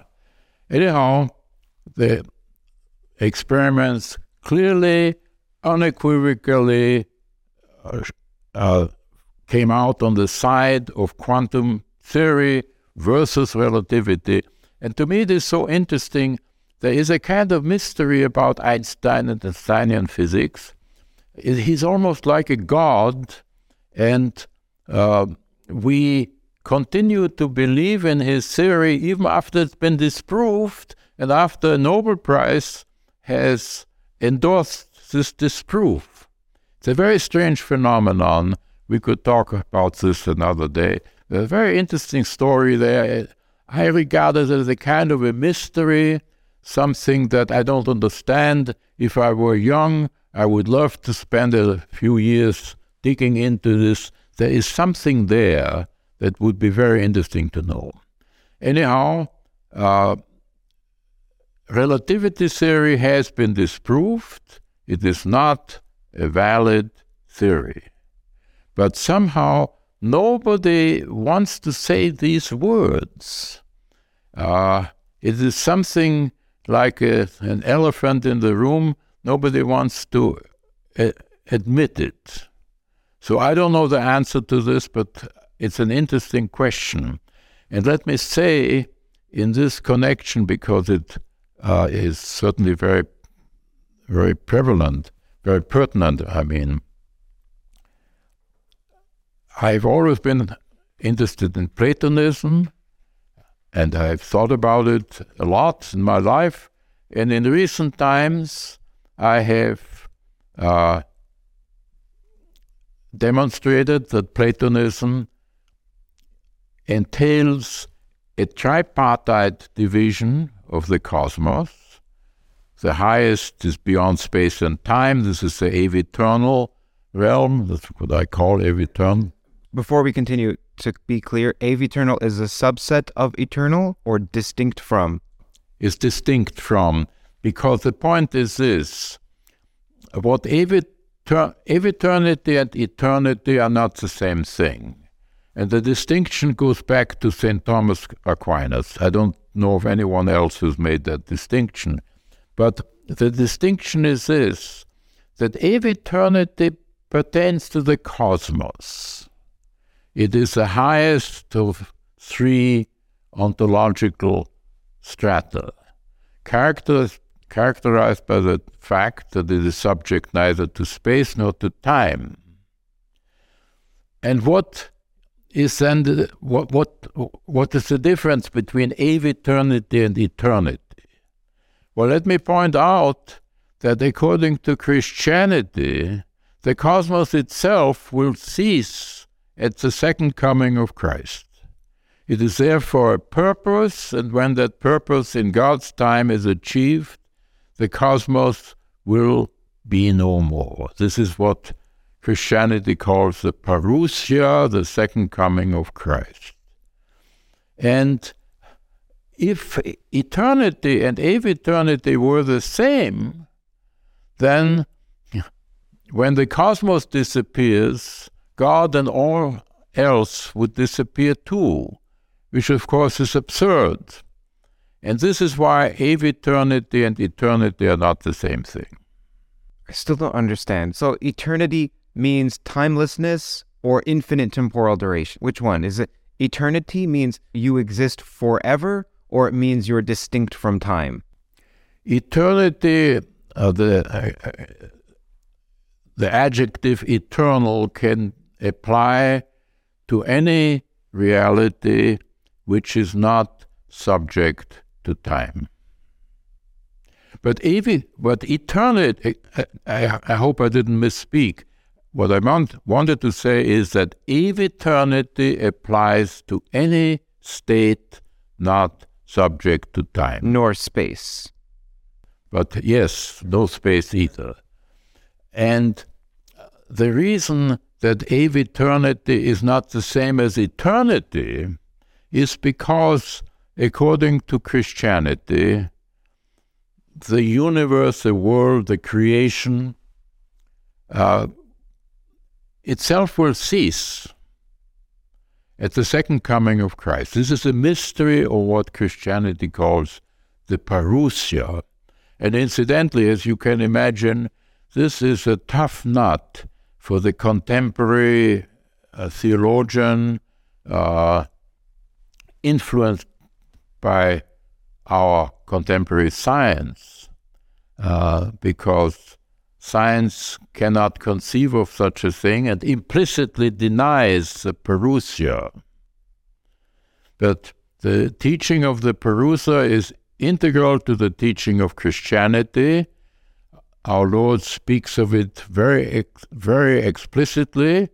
He and he says so that this parousia will come, but he says that the day and the time is known only to my Father. So it's a mystery. We have no idea when this parousia will come, but we have it on the authority of Christ Himself and the Church that it will come. So, this is the fundamental difference of outlook between the Vedic cosmology and the Christian. The Vedic cosmology regards the cosmos as perfectly. So, the Vedic is eternal? No, uh, it is not. In fact, the Vedic has no concept of eternity because uh, it has it does not distinguish uh, between the eternity of its cycles, its uh, uh, manifestation and non-manifestation. They alternate, uh, but they alternate going back to infinity and forward into an infinite future. So the uh, Vedic cosmology is totally cyclic. You can think of it as a sine curve, which goes to negative infinity and to positive infinity. So there is an eternal recurrence of uh, manifestation and non manifestation. Non manifestation, I think they call pralaya. So this is the Vedic, the Vedic cosmology, and the Christian cosmology differs radically because the essential point of the Christian cosmology is that time itself will cease. The cosmos will cease the cosmos is there only for a certain stretch of time. It came into being and it will cease to exist when Christ will fully manifest himself at his second coming.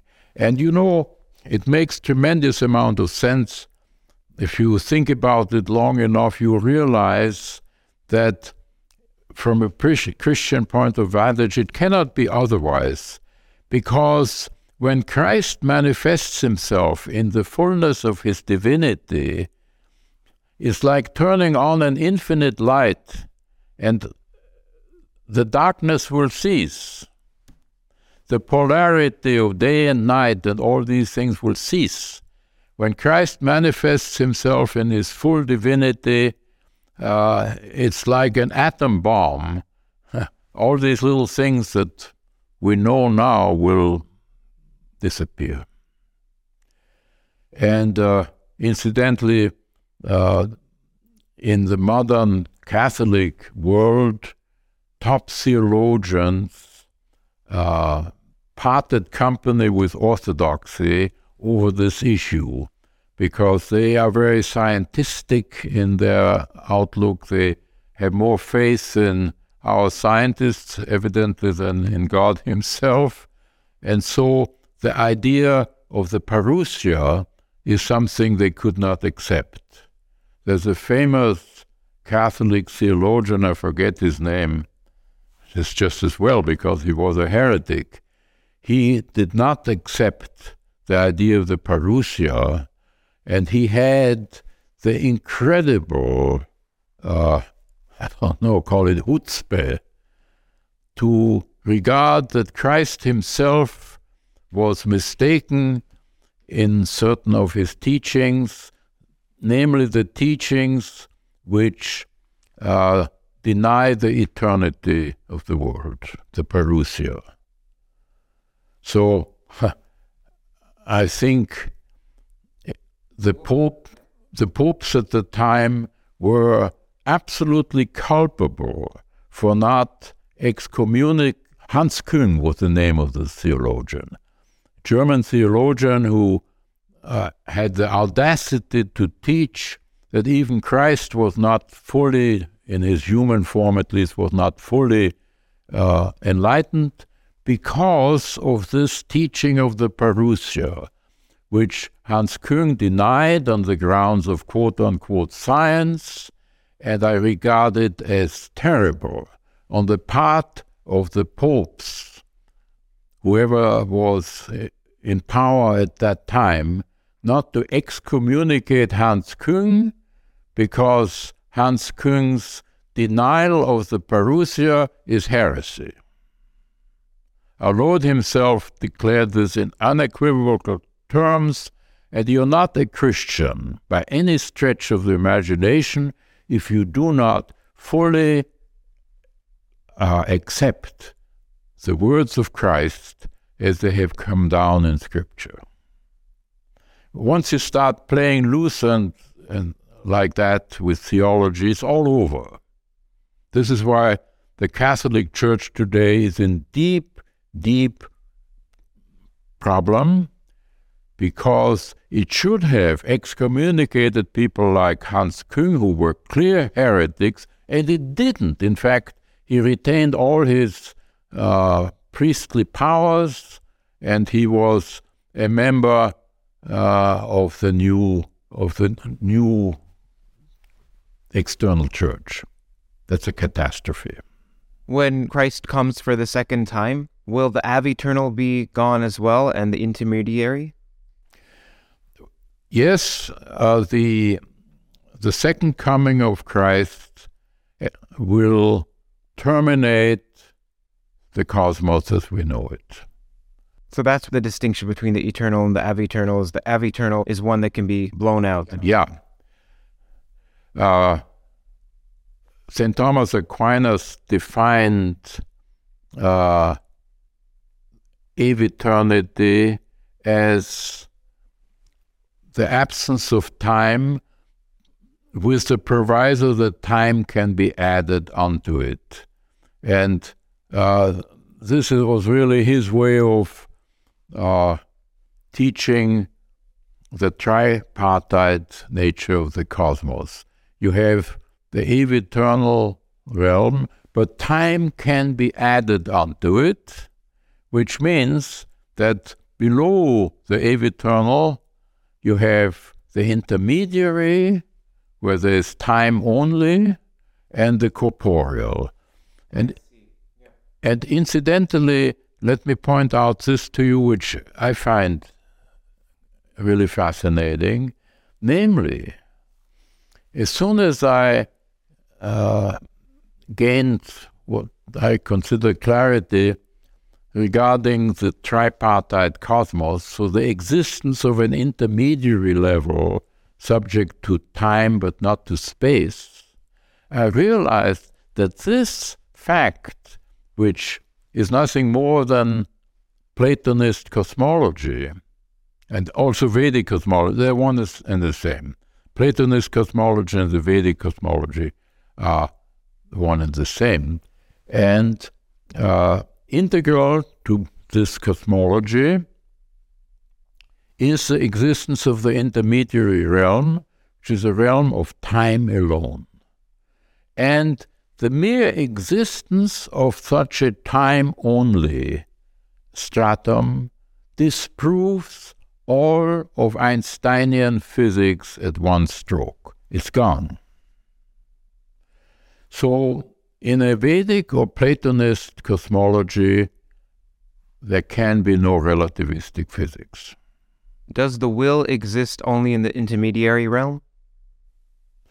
Well, uh, I would re- rephrase the question, or rather, uh, the question is not well posed because these three realms are not three separate realms.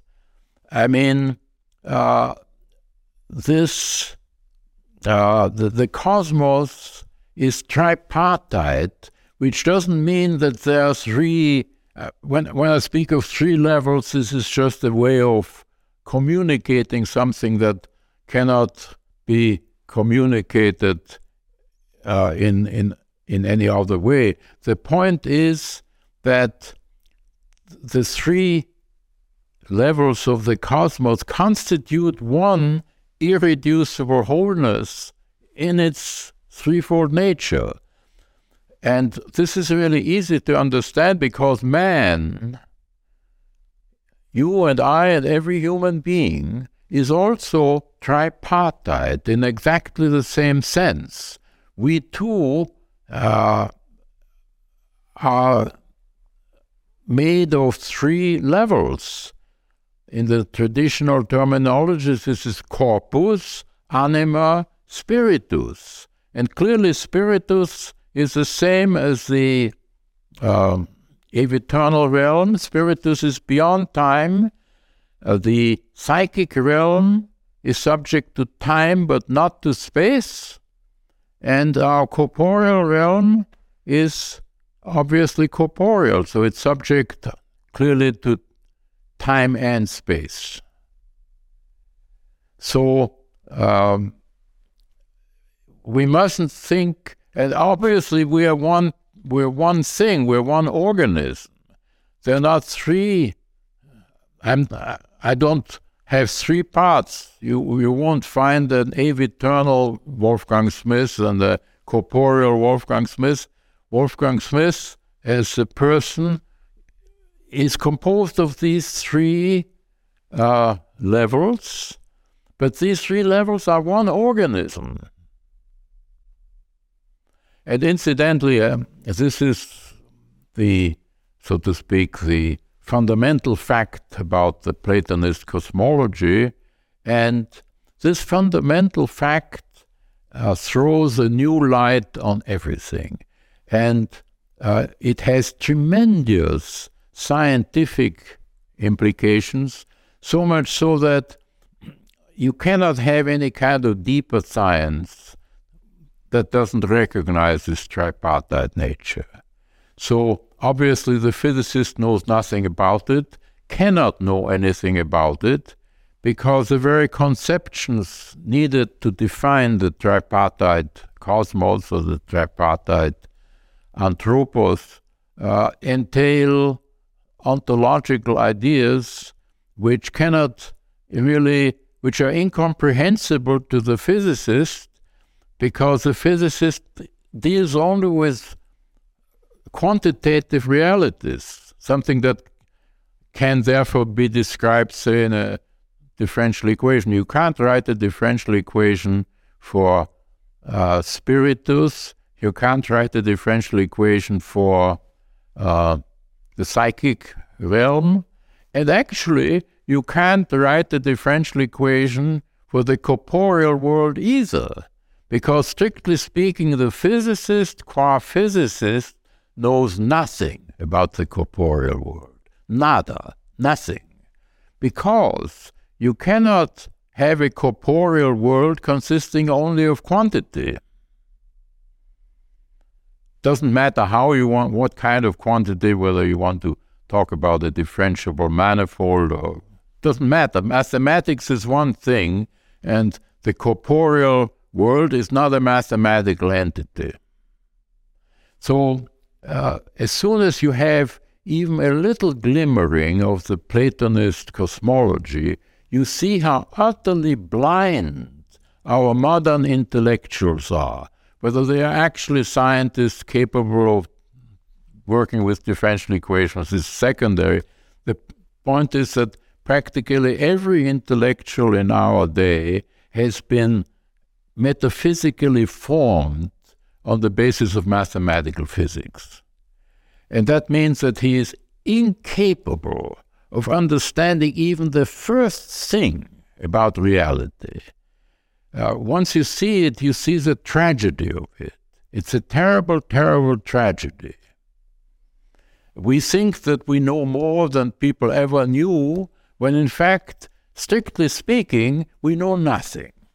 I would really call it nothing, because uh, these physical models, and it doesn't matter what kind of models, it can be a model with infinite dimensional spaces. It doesn't matter. The point is, you're doing mathematics, you're do, doing differential equations.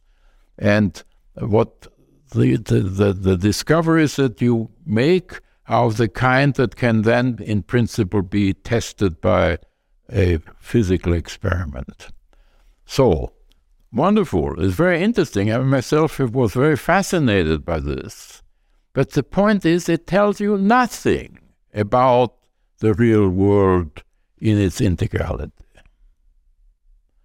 And worse than that, it makes you believe that there is nothing other. Right. So, on that note, there's a physicist named Brian Greene. He was speaking two years ago or so, and he was saying free will doesn't exist. Why? Well, show me where it is because the physics gives rise to chemistry, which gives rise to the cellular, which gives rise to your brain, and so on. So show me. If you're going to say something exists, point to it. Where is physics failing? Well, it's sheer nonsense. I mean, it is sad that a human being, presumably with good intentions, good intelligence, lot of education, is capable of speaking such utter nonsense. Because uh, look at this table. No physicist has ever understood or will ever understand A, that this table is, green, is brown, and B, that you and I and every other normal human being can see it. Uh, and uh, in a sense, you can say that our physicists are the most ignorant people in the whole world because every child knows that this table is a table. Every child knows that this is hard and, and brown and so on. And incidentally, in this connection, I want to say something very, very important. For centuries, ever since the 17th century when our civilization went off the rails, it has been assumed that Visual perception is a matter of light hitting the retina, setting up currents going into the cortex of the brain, etc., etc. There are 20 or 21 visual centers in the brain, and whole libraries have been filled with papers and books uh, describing the results of this experimental work, which is very interesting.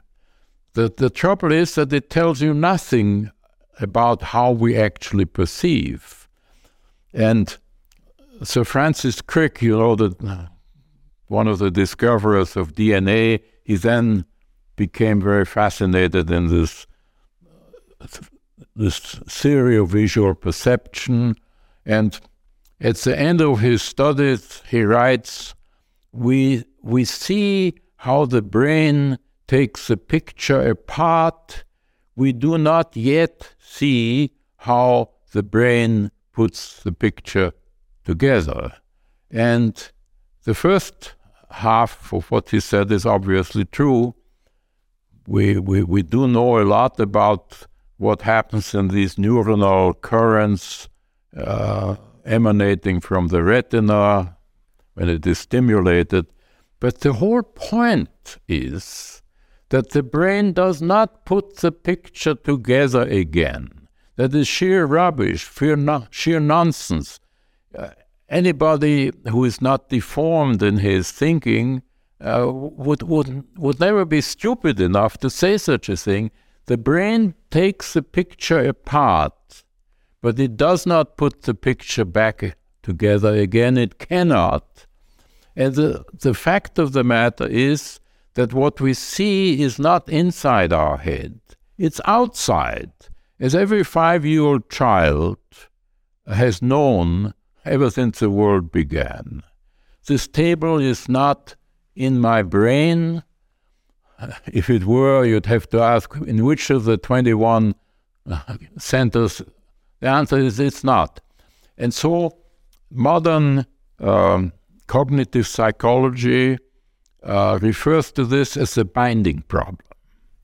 So it studies visual perception, incredible. I mean, in its own field, it's amazing how how how they can do it. It's it's, it's very remarkable and very impressive. The only problem is that it has told us nothing about how we perceive, and it has not rectified the fact that known to every child that isn't brain dead, namely that normally we perceive external things. And so uh, my uh, work in cosmology has been tremendously enriched when I discovered somewhere along the line, it came rather late after I had written The Quantum Enigma, which was the first essential step I took. There was an American cognitive psychologist named James Gibson. And he discovered early in his career, he had a PhD from Princeton, and he was a professor at Cornell University. And in 1941, he discovered that the retinal image theory of visual perception cannot be true. If we had infinite time, we could talk about that, but that's not. He gave a rigorous proof of the fact that the visual image theory is fundamentally false. And so then he spent about 30 years as an empiricist. He was not a philosopher, he was not a mathematician, he was an empirical cognitive psychologist. And on sound empirical uh, basis, research that lasted close to 30 years, he discovered a theory of visual perception, which he calls the ecological theory of vi- visual perception, because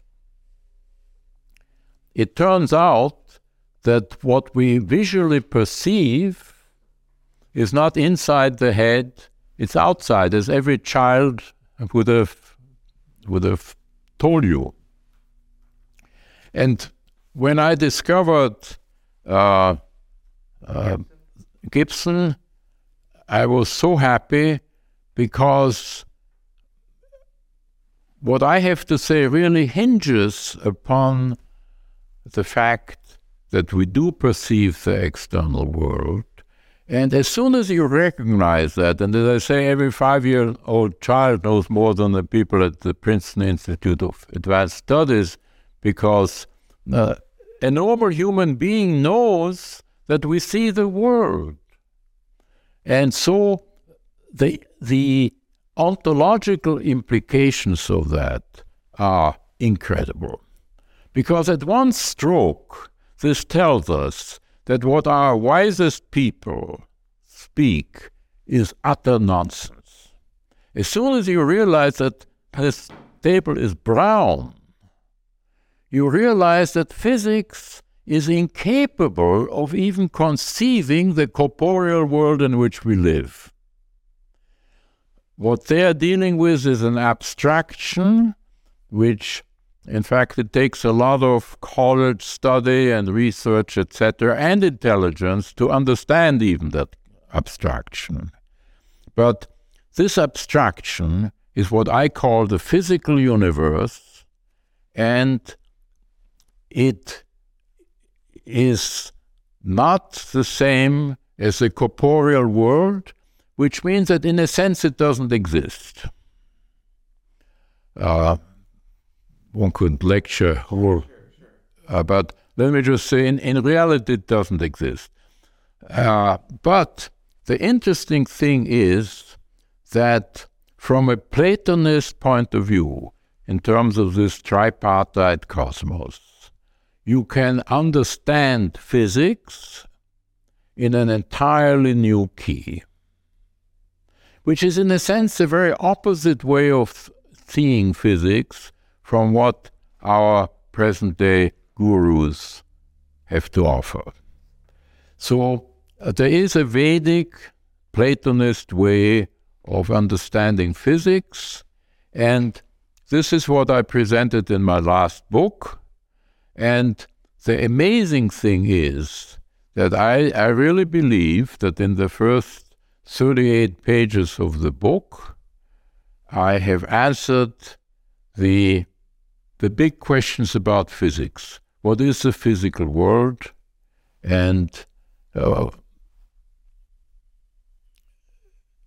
the main problem of physics today is to understand quantum mechanics and what what differentiates quantum mechanics from classical physics and how how can we understand ontologically that physics breaks into these two different parts uh, in, in in one part you have description A in the other part, we have description B. How do these things fit together? Are there two worlds and so forth? Well, I think Feynman said really a very important thing when he said no one understands quantum theory. I think this is true. No one does and no one can understand quantum theory without reference to the true ontology which Call it Vedic, call it Platonist, it's one and the same. And that is a true ontology. It's very simple. Uh, in a sense, every child can understand it. And once you grasp the Platonist ontology, you can understand quantum mechanics. It, it, it comes out naturally. On ontological grounds, you can see that physics breaks into these two parts because actually the reason is that there are two ways of doing physics. There is the classical way, which is subcorporeal. I, I will assume that we know that. And so, from an ontological perspective, there are two kinds of physics because you can do classical physics, which is subcorporeal, and you can do quantum theory, which is transcorporeal, and it follows from the Platonist ontology that in subcorporeal physics, we're dealing with objects that possess being, and in transcorporeal physics, we deal with objects that do not possess being. And the point is that being comes from the aeviternal plane. It doesn't come from below, from some uh, quirky realm of quantum particles. This is all nonsense. Uh, uh, our being comes from the aeviternal realm, and that's why it is being, because it is an irreducible wholeness. And physics cannot deal with irreducible wholes because it can only do, deal with wholes which are sums of parts. Uh, for an irreducible whole, you cannot write a differential equation because if it were described by the differential equation, it would ipso facto be reducible to its parts. The reason you can write differential equations that mean something is because you're dealing with things that are a composite. Do you think this is related to Richard Feynman's sum over paths? That is, reductionism and sum over parts, if it's related to sum over paths. And then further, if the irreducible wholeness and the issues with thinking of reality as a parts that can be summed over is related to how it's infamously difficult to make rigorous the Feynman path integral. Okay, uh, that's a wonderful question, which I would like to answer in the following way.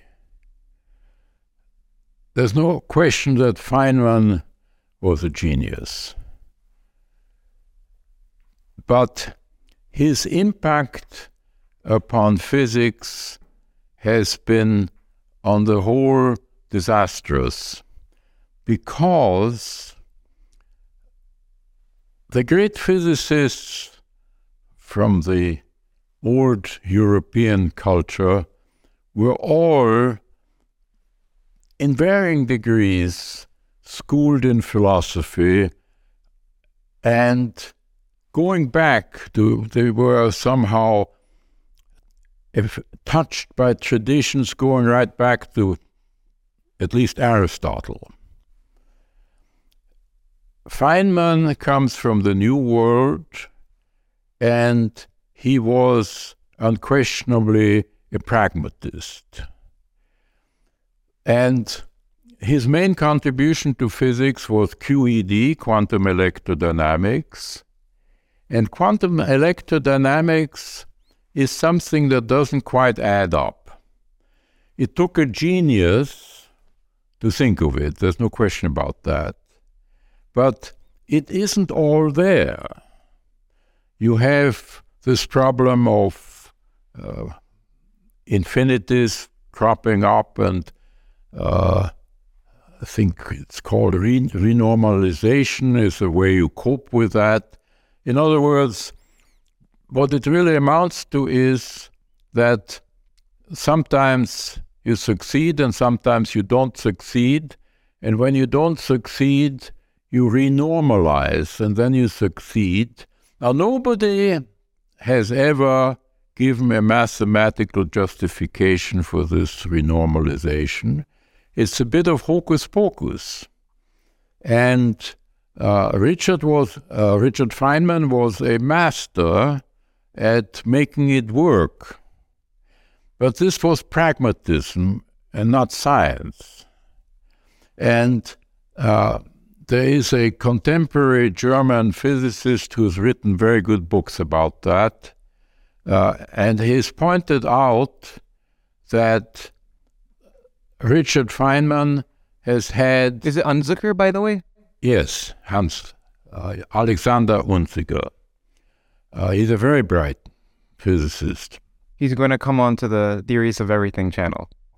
Ah. You should note that there was a physics and consciousness explication contest for TOE. Links to all those videos are in the description. Unzicker was a winner. If you ever want to speak with him too, you're more than welcome to come on. We have been in contact, and I like to be in contact. He's brilliant. But uh, even though we agree, uh, for example, what he has to say about Richard Feynman. I'm in perfect agreement with that. And I am indebted to Alexander Unzicker for helping to clarify this for me. Uh, what uh, you disagree on Einstein? We disagree completely on Einstein. He has a reverence for Einstein. Oh, yes, he has a special reverence for Einstein, and he believes not only that Einsteinian physics is true, but he somehow feels that Einstein has shown a new. Uh, is Einstein, according to Unzicker, is a presiding genius of latter day physics.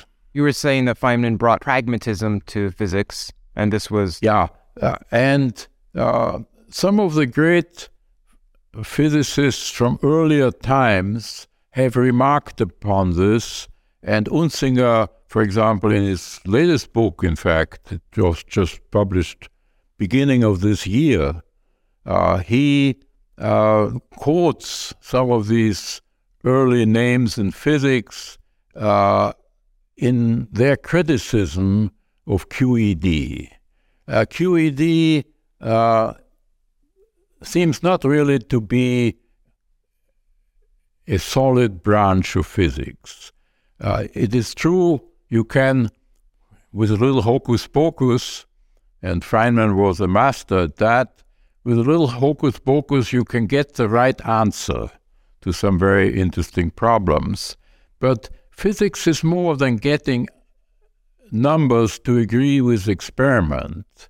it is a question of there's a bit of philosophy in it, there's a bit of ontology in it. At least that was always the game. I mean, there was always the ob- objective of physics to understand nature, and uh, the early physicists all thought in these terms. They wanted to know what really makes nature work, and uh, it was in, in that quest that they produced the physics that they produced. To Feynman, uh, it was all a question of uh, playing games and getting things to work. But getting things to work is one thing and physics is another. And Unzicker would say uh, that uh, Feynman helped to corrupt physics. Because actually, when you look at something like our CERN, the Particle Physics Center, uh, Unzicker wrote a book about CERN where he, sh- he shows how absolutely absurd physics a la CERN has become. Physics a la CERN is no longer physics, it's no longer science. And it's a very expensive game they're playing.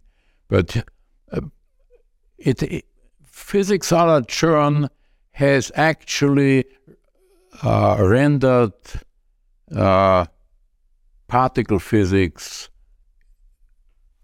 an absurdity. It is a reductio ad absurdum of particle physics.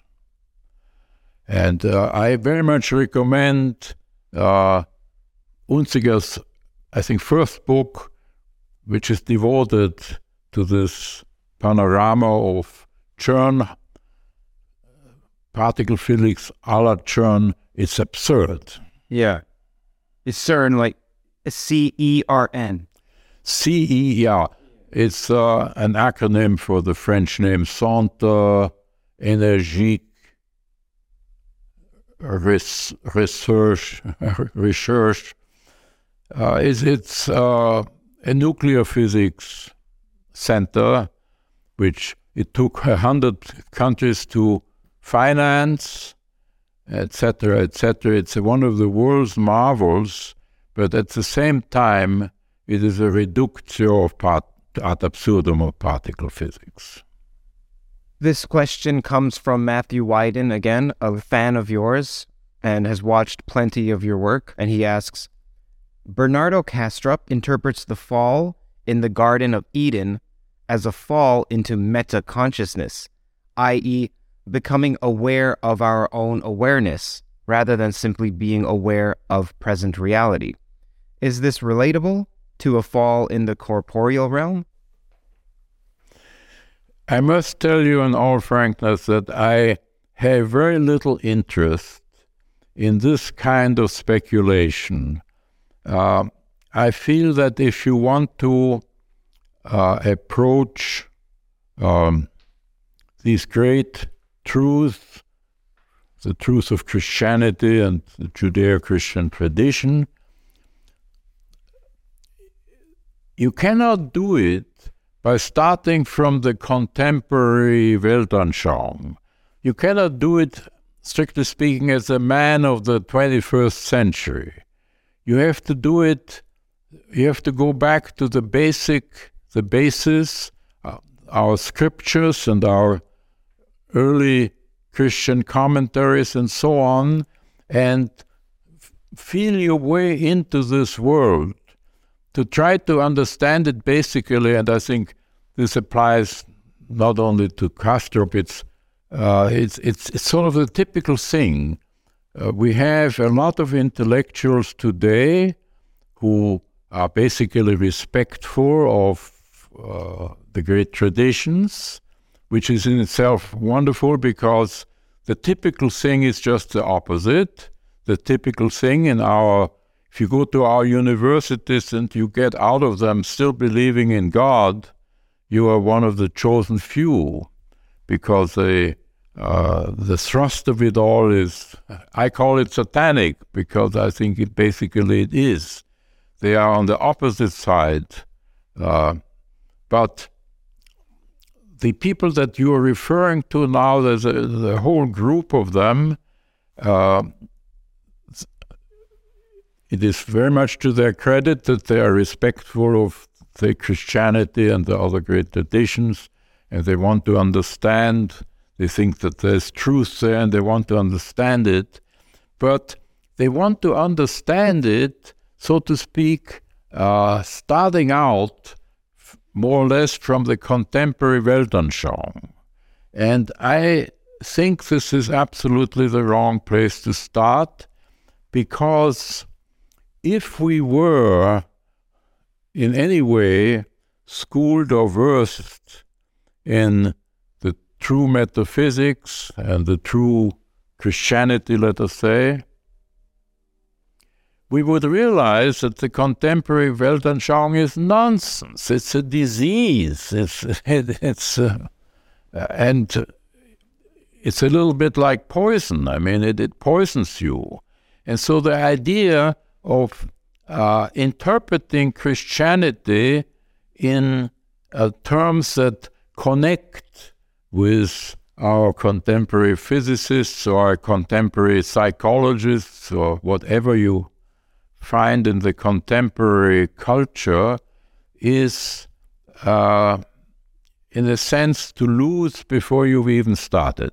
You cannot understand Christianity from the direction of physics or any other contemporary strand of thought, whether it's psychology or what have you. Uh, we are in a completely different culture, and the only way to gain access to Christianity is to start from the beginning. That means on a scriptural basis. There's the Old and the New Testament, and there are the commentaries of the great Christian teachers, St. Augustine and St. Thomas Aquinas. That's how you can learn. And once you have a certain insight into Christianity, you can, of course, uh, engage in a, a, a, dialogue, if you will, with contemporary thinkers. You can uh, listen to what they have to say and explain what is right and what is not right and help your fellow man uh, find their way into the traditional teaching. But you can't get into the traditional teaching uh, from the direction of contemporary thought. There's no way. Is it more accurate to say that the corporeal realm is a reduction of the aeviternal or an expression of the aeviternal? Well, the actually correct answer, I think, to this question is that whatever has any kind of being in the corporeal world, for example, this table, uh, originates in the aeviternal. So if you ask, what is this table? What is it? Uh, the contemporary person will start t- talking about atoms and this and that, which is has nothing to do with metaphysics. This is something else entirely. Metaphysically, if you want to uh, understand what this table actually is, what the being is that manifests as this table, you are led unquestionably back to the aeviternal realm because uh, what is not illusory, what is not perishable, what is actually re- real in this table, and there must be something like that, otherwise, even the illusion of the table couldn't arise. So, what is real, what is what is actual being, is located or originates in the aeviternal plane. In the same way that we say a baby originates from a mother, we don't say a baby is a reduction of the mother or a baby is an expression of the mother? Is it similar like that or different? I would say it's a little different because uh, the connection that I was trying to verbalize or somehow express is purely vertical, it's ontological, eh, and of course, the only way we can understand it in a human way is to add the fiction to spatialize. You say, all right, let this plane be corporeal, and up here you have another plane is aeviternal. So we, we sort of make a mental picture of it, uh, which is not really uh, what we want to express, but it's a means of expressing. So, in other words, we must add a little bit of uh, falsity in order to express the metaphysical truth. This also comes from Matthew Wyden. These are wise questions coming from him. What do you think of the patristic formulation that love is the coexistence of unity and multiplicity? Well, I would have to really think about this a little bit.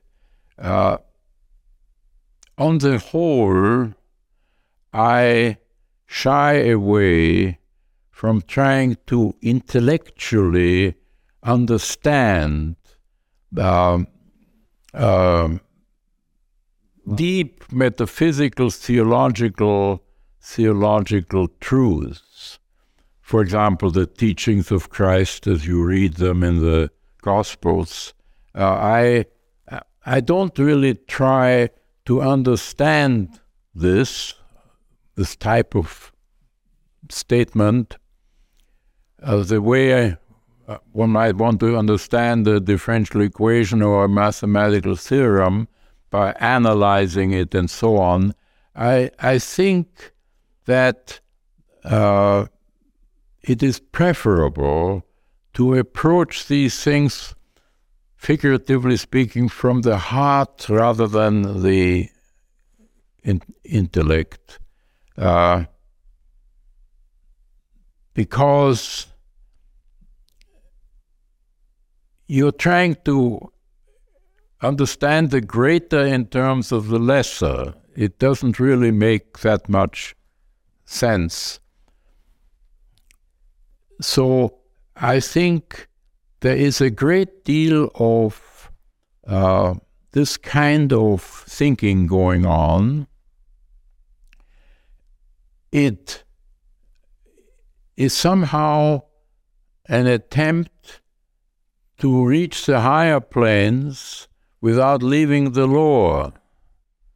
Uh, I tend to be skeptical to many of the so called commentaries about deep metaphysical or Christian ideas given by learned men of our day because uh, these metaphysical truths have been known and communicated for thousands of years. And I like to approach them uh, using the language, if you will, of the uh, the great sages of prior times. In the case of Christianity, we have this arena of brilliant and at the same time holy and uh, sagacious men and women and I am perfectly happy to approach these mysteries in the very terms given to us in the traditional form. Uh, the, the, idea of, say, uh, suppose somebody uh, writes an essay about uh, some Christian topic, whether it's love or life eternal or whatever it be, uh, using analogies from modern science, something about uh, quantum particles or God knows what. I don't feel drawn to that because these ideas have been transmitted from master to disciple for more than 2,000 years now. And so we have a wonderful language uh, that we can use by way of approaching or entering into these higher spheres of thought to um, to be honest with you that language that I was now referring to uh, was given to us by the great saints and mystics of the church, a Thomas Aquinas, a Meister Eckhart, a St. Augustine. And we have that available. Then why should I listen to Professor so and so, who somehow approaches Christian themes, Christian mysteries, one can say, uh, using ideas or terminology from quantum theory or cognitive psychology and so forth. I feel no need for that. And I am skeptical about it too. In other words, not only are the truths of Christianity sacred, but in a sense, the words, the language, and the conceptions which have uh, which go back to the uh, the patristic era have a sacredness of their own, and so I a tend to be skeptical about modern day gurus who will use a completely different language. Uh, I feel no need for that. And as I say, I'm, I tend to be skeptical that it's really going to work. Because not only is the sacred truths sacred, the means of expression are also sacred. The very words that have fallen from the lips, say, of the apostles are sacred. And uh, why should I listen to Professor so and so? I'd much rather listen to St. Paul or St. Augustine, St. Maximus. I mean, they are the people who understood these things. They are the people who attained them also in varying degrees in their own life. Why should I listen to somebody, professor from U- University of Chicago? What does he know? And why do I need him? Professor, thank you for spending so much time with me. What's next for you? What's next for me, my friend, is to prepare myself to enter into the life beyond this one, to enter into the next phase of life. Christianity and every true religion has always taught that one should prepare oneself for the end. One of the great uh, insights from the Vedic tradition is the Vedic tradition declares that the natural life of man uh, divides into four stages. Uh, brahmacharya, this is where a young man prepares himself to enter life through study. Uh, he's expected to live a celibate life, it's a sort of an ascetic life.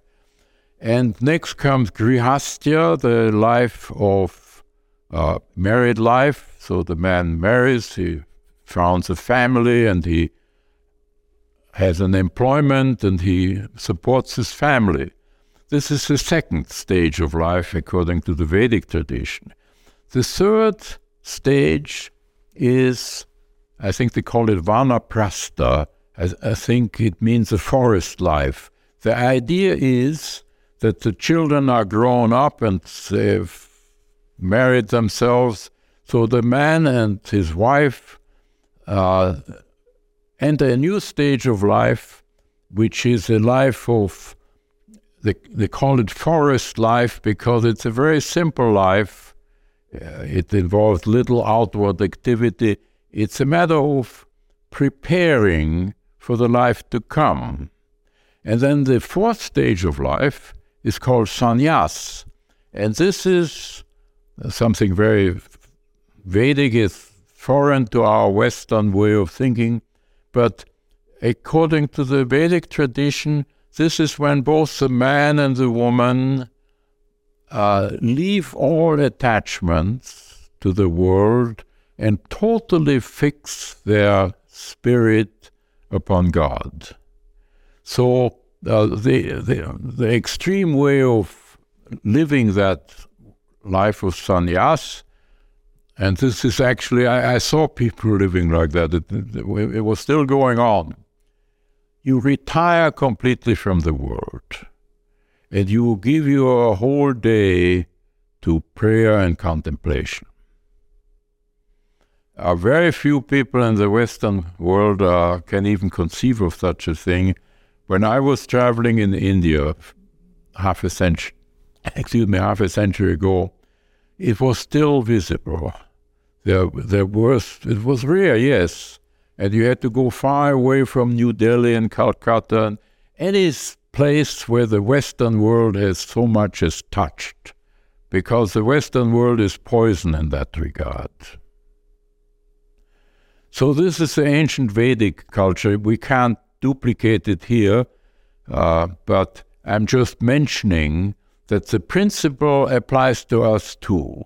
The principle is that at the end of our life, there should be a transitional phase where we uh, turn our attention away from the world and the cares of the world, and we live a life as much as possible in prayer, solitude, contemplation. I, I think the principle is there for everyone. Everyone will will do so to the extent that he or she can. And actually, from a higher point of view, all the earlier phases of our life should really, in truth, be a preparation for that fourth stage, which is itself a preparation for the true life, which is life eternal. So, but uh, I think only someone who can really be called a saint is able to,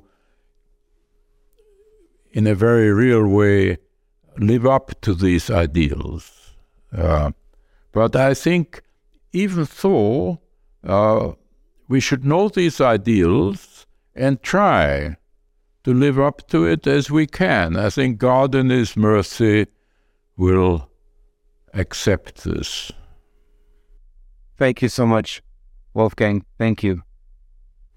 Well, I thank you, Curt. I regard it as a great privilege to meet you, to have to spend a few days uh, getting to know each other and I wish you all that is good. I think your apostolate, and that's the right word, it is an apostolate that you have. Your apostolate is a, a very noble, very important apostolate because what the world needs today, almost more than anything else, is the kind of thing that you are attempting to bring about, for example, the understanding of our great traditions, the understanding of why we are really in deep trouble today. It, it takes a certain spiritual eye to see that. Uh, not everybody does.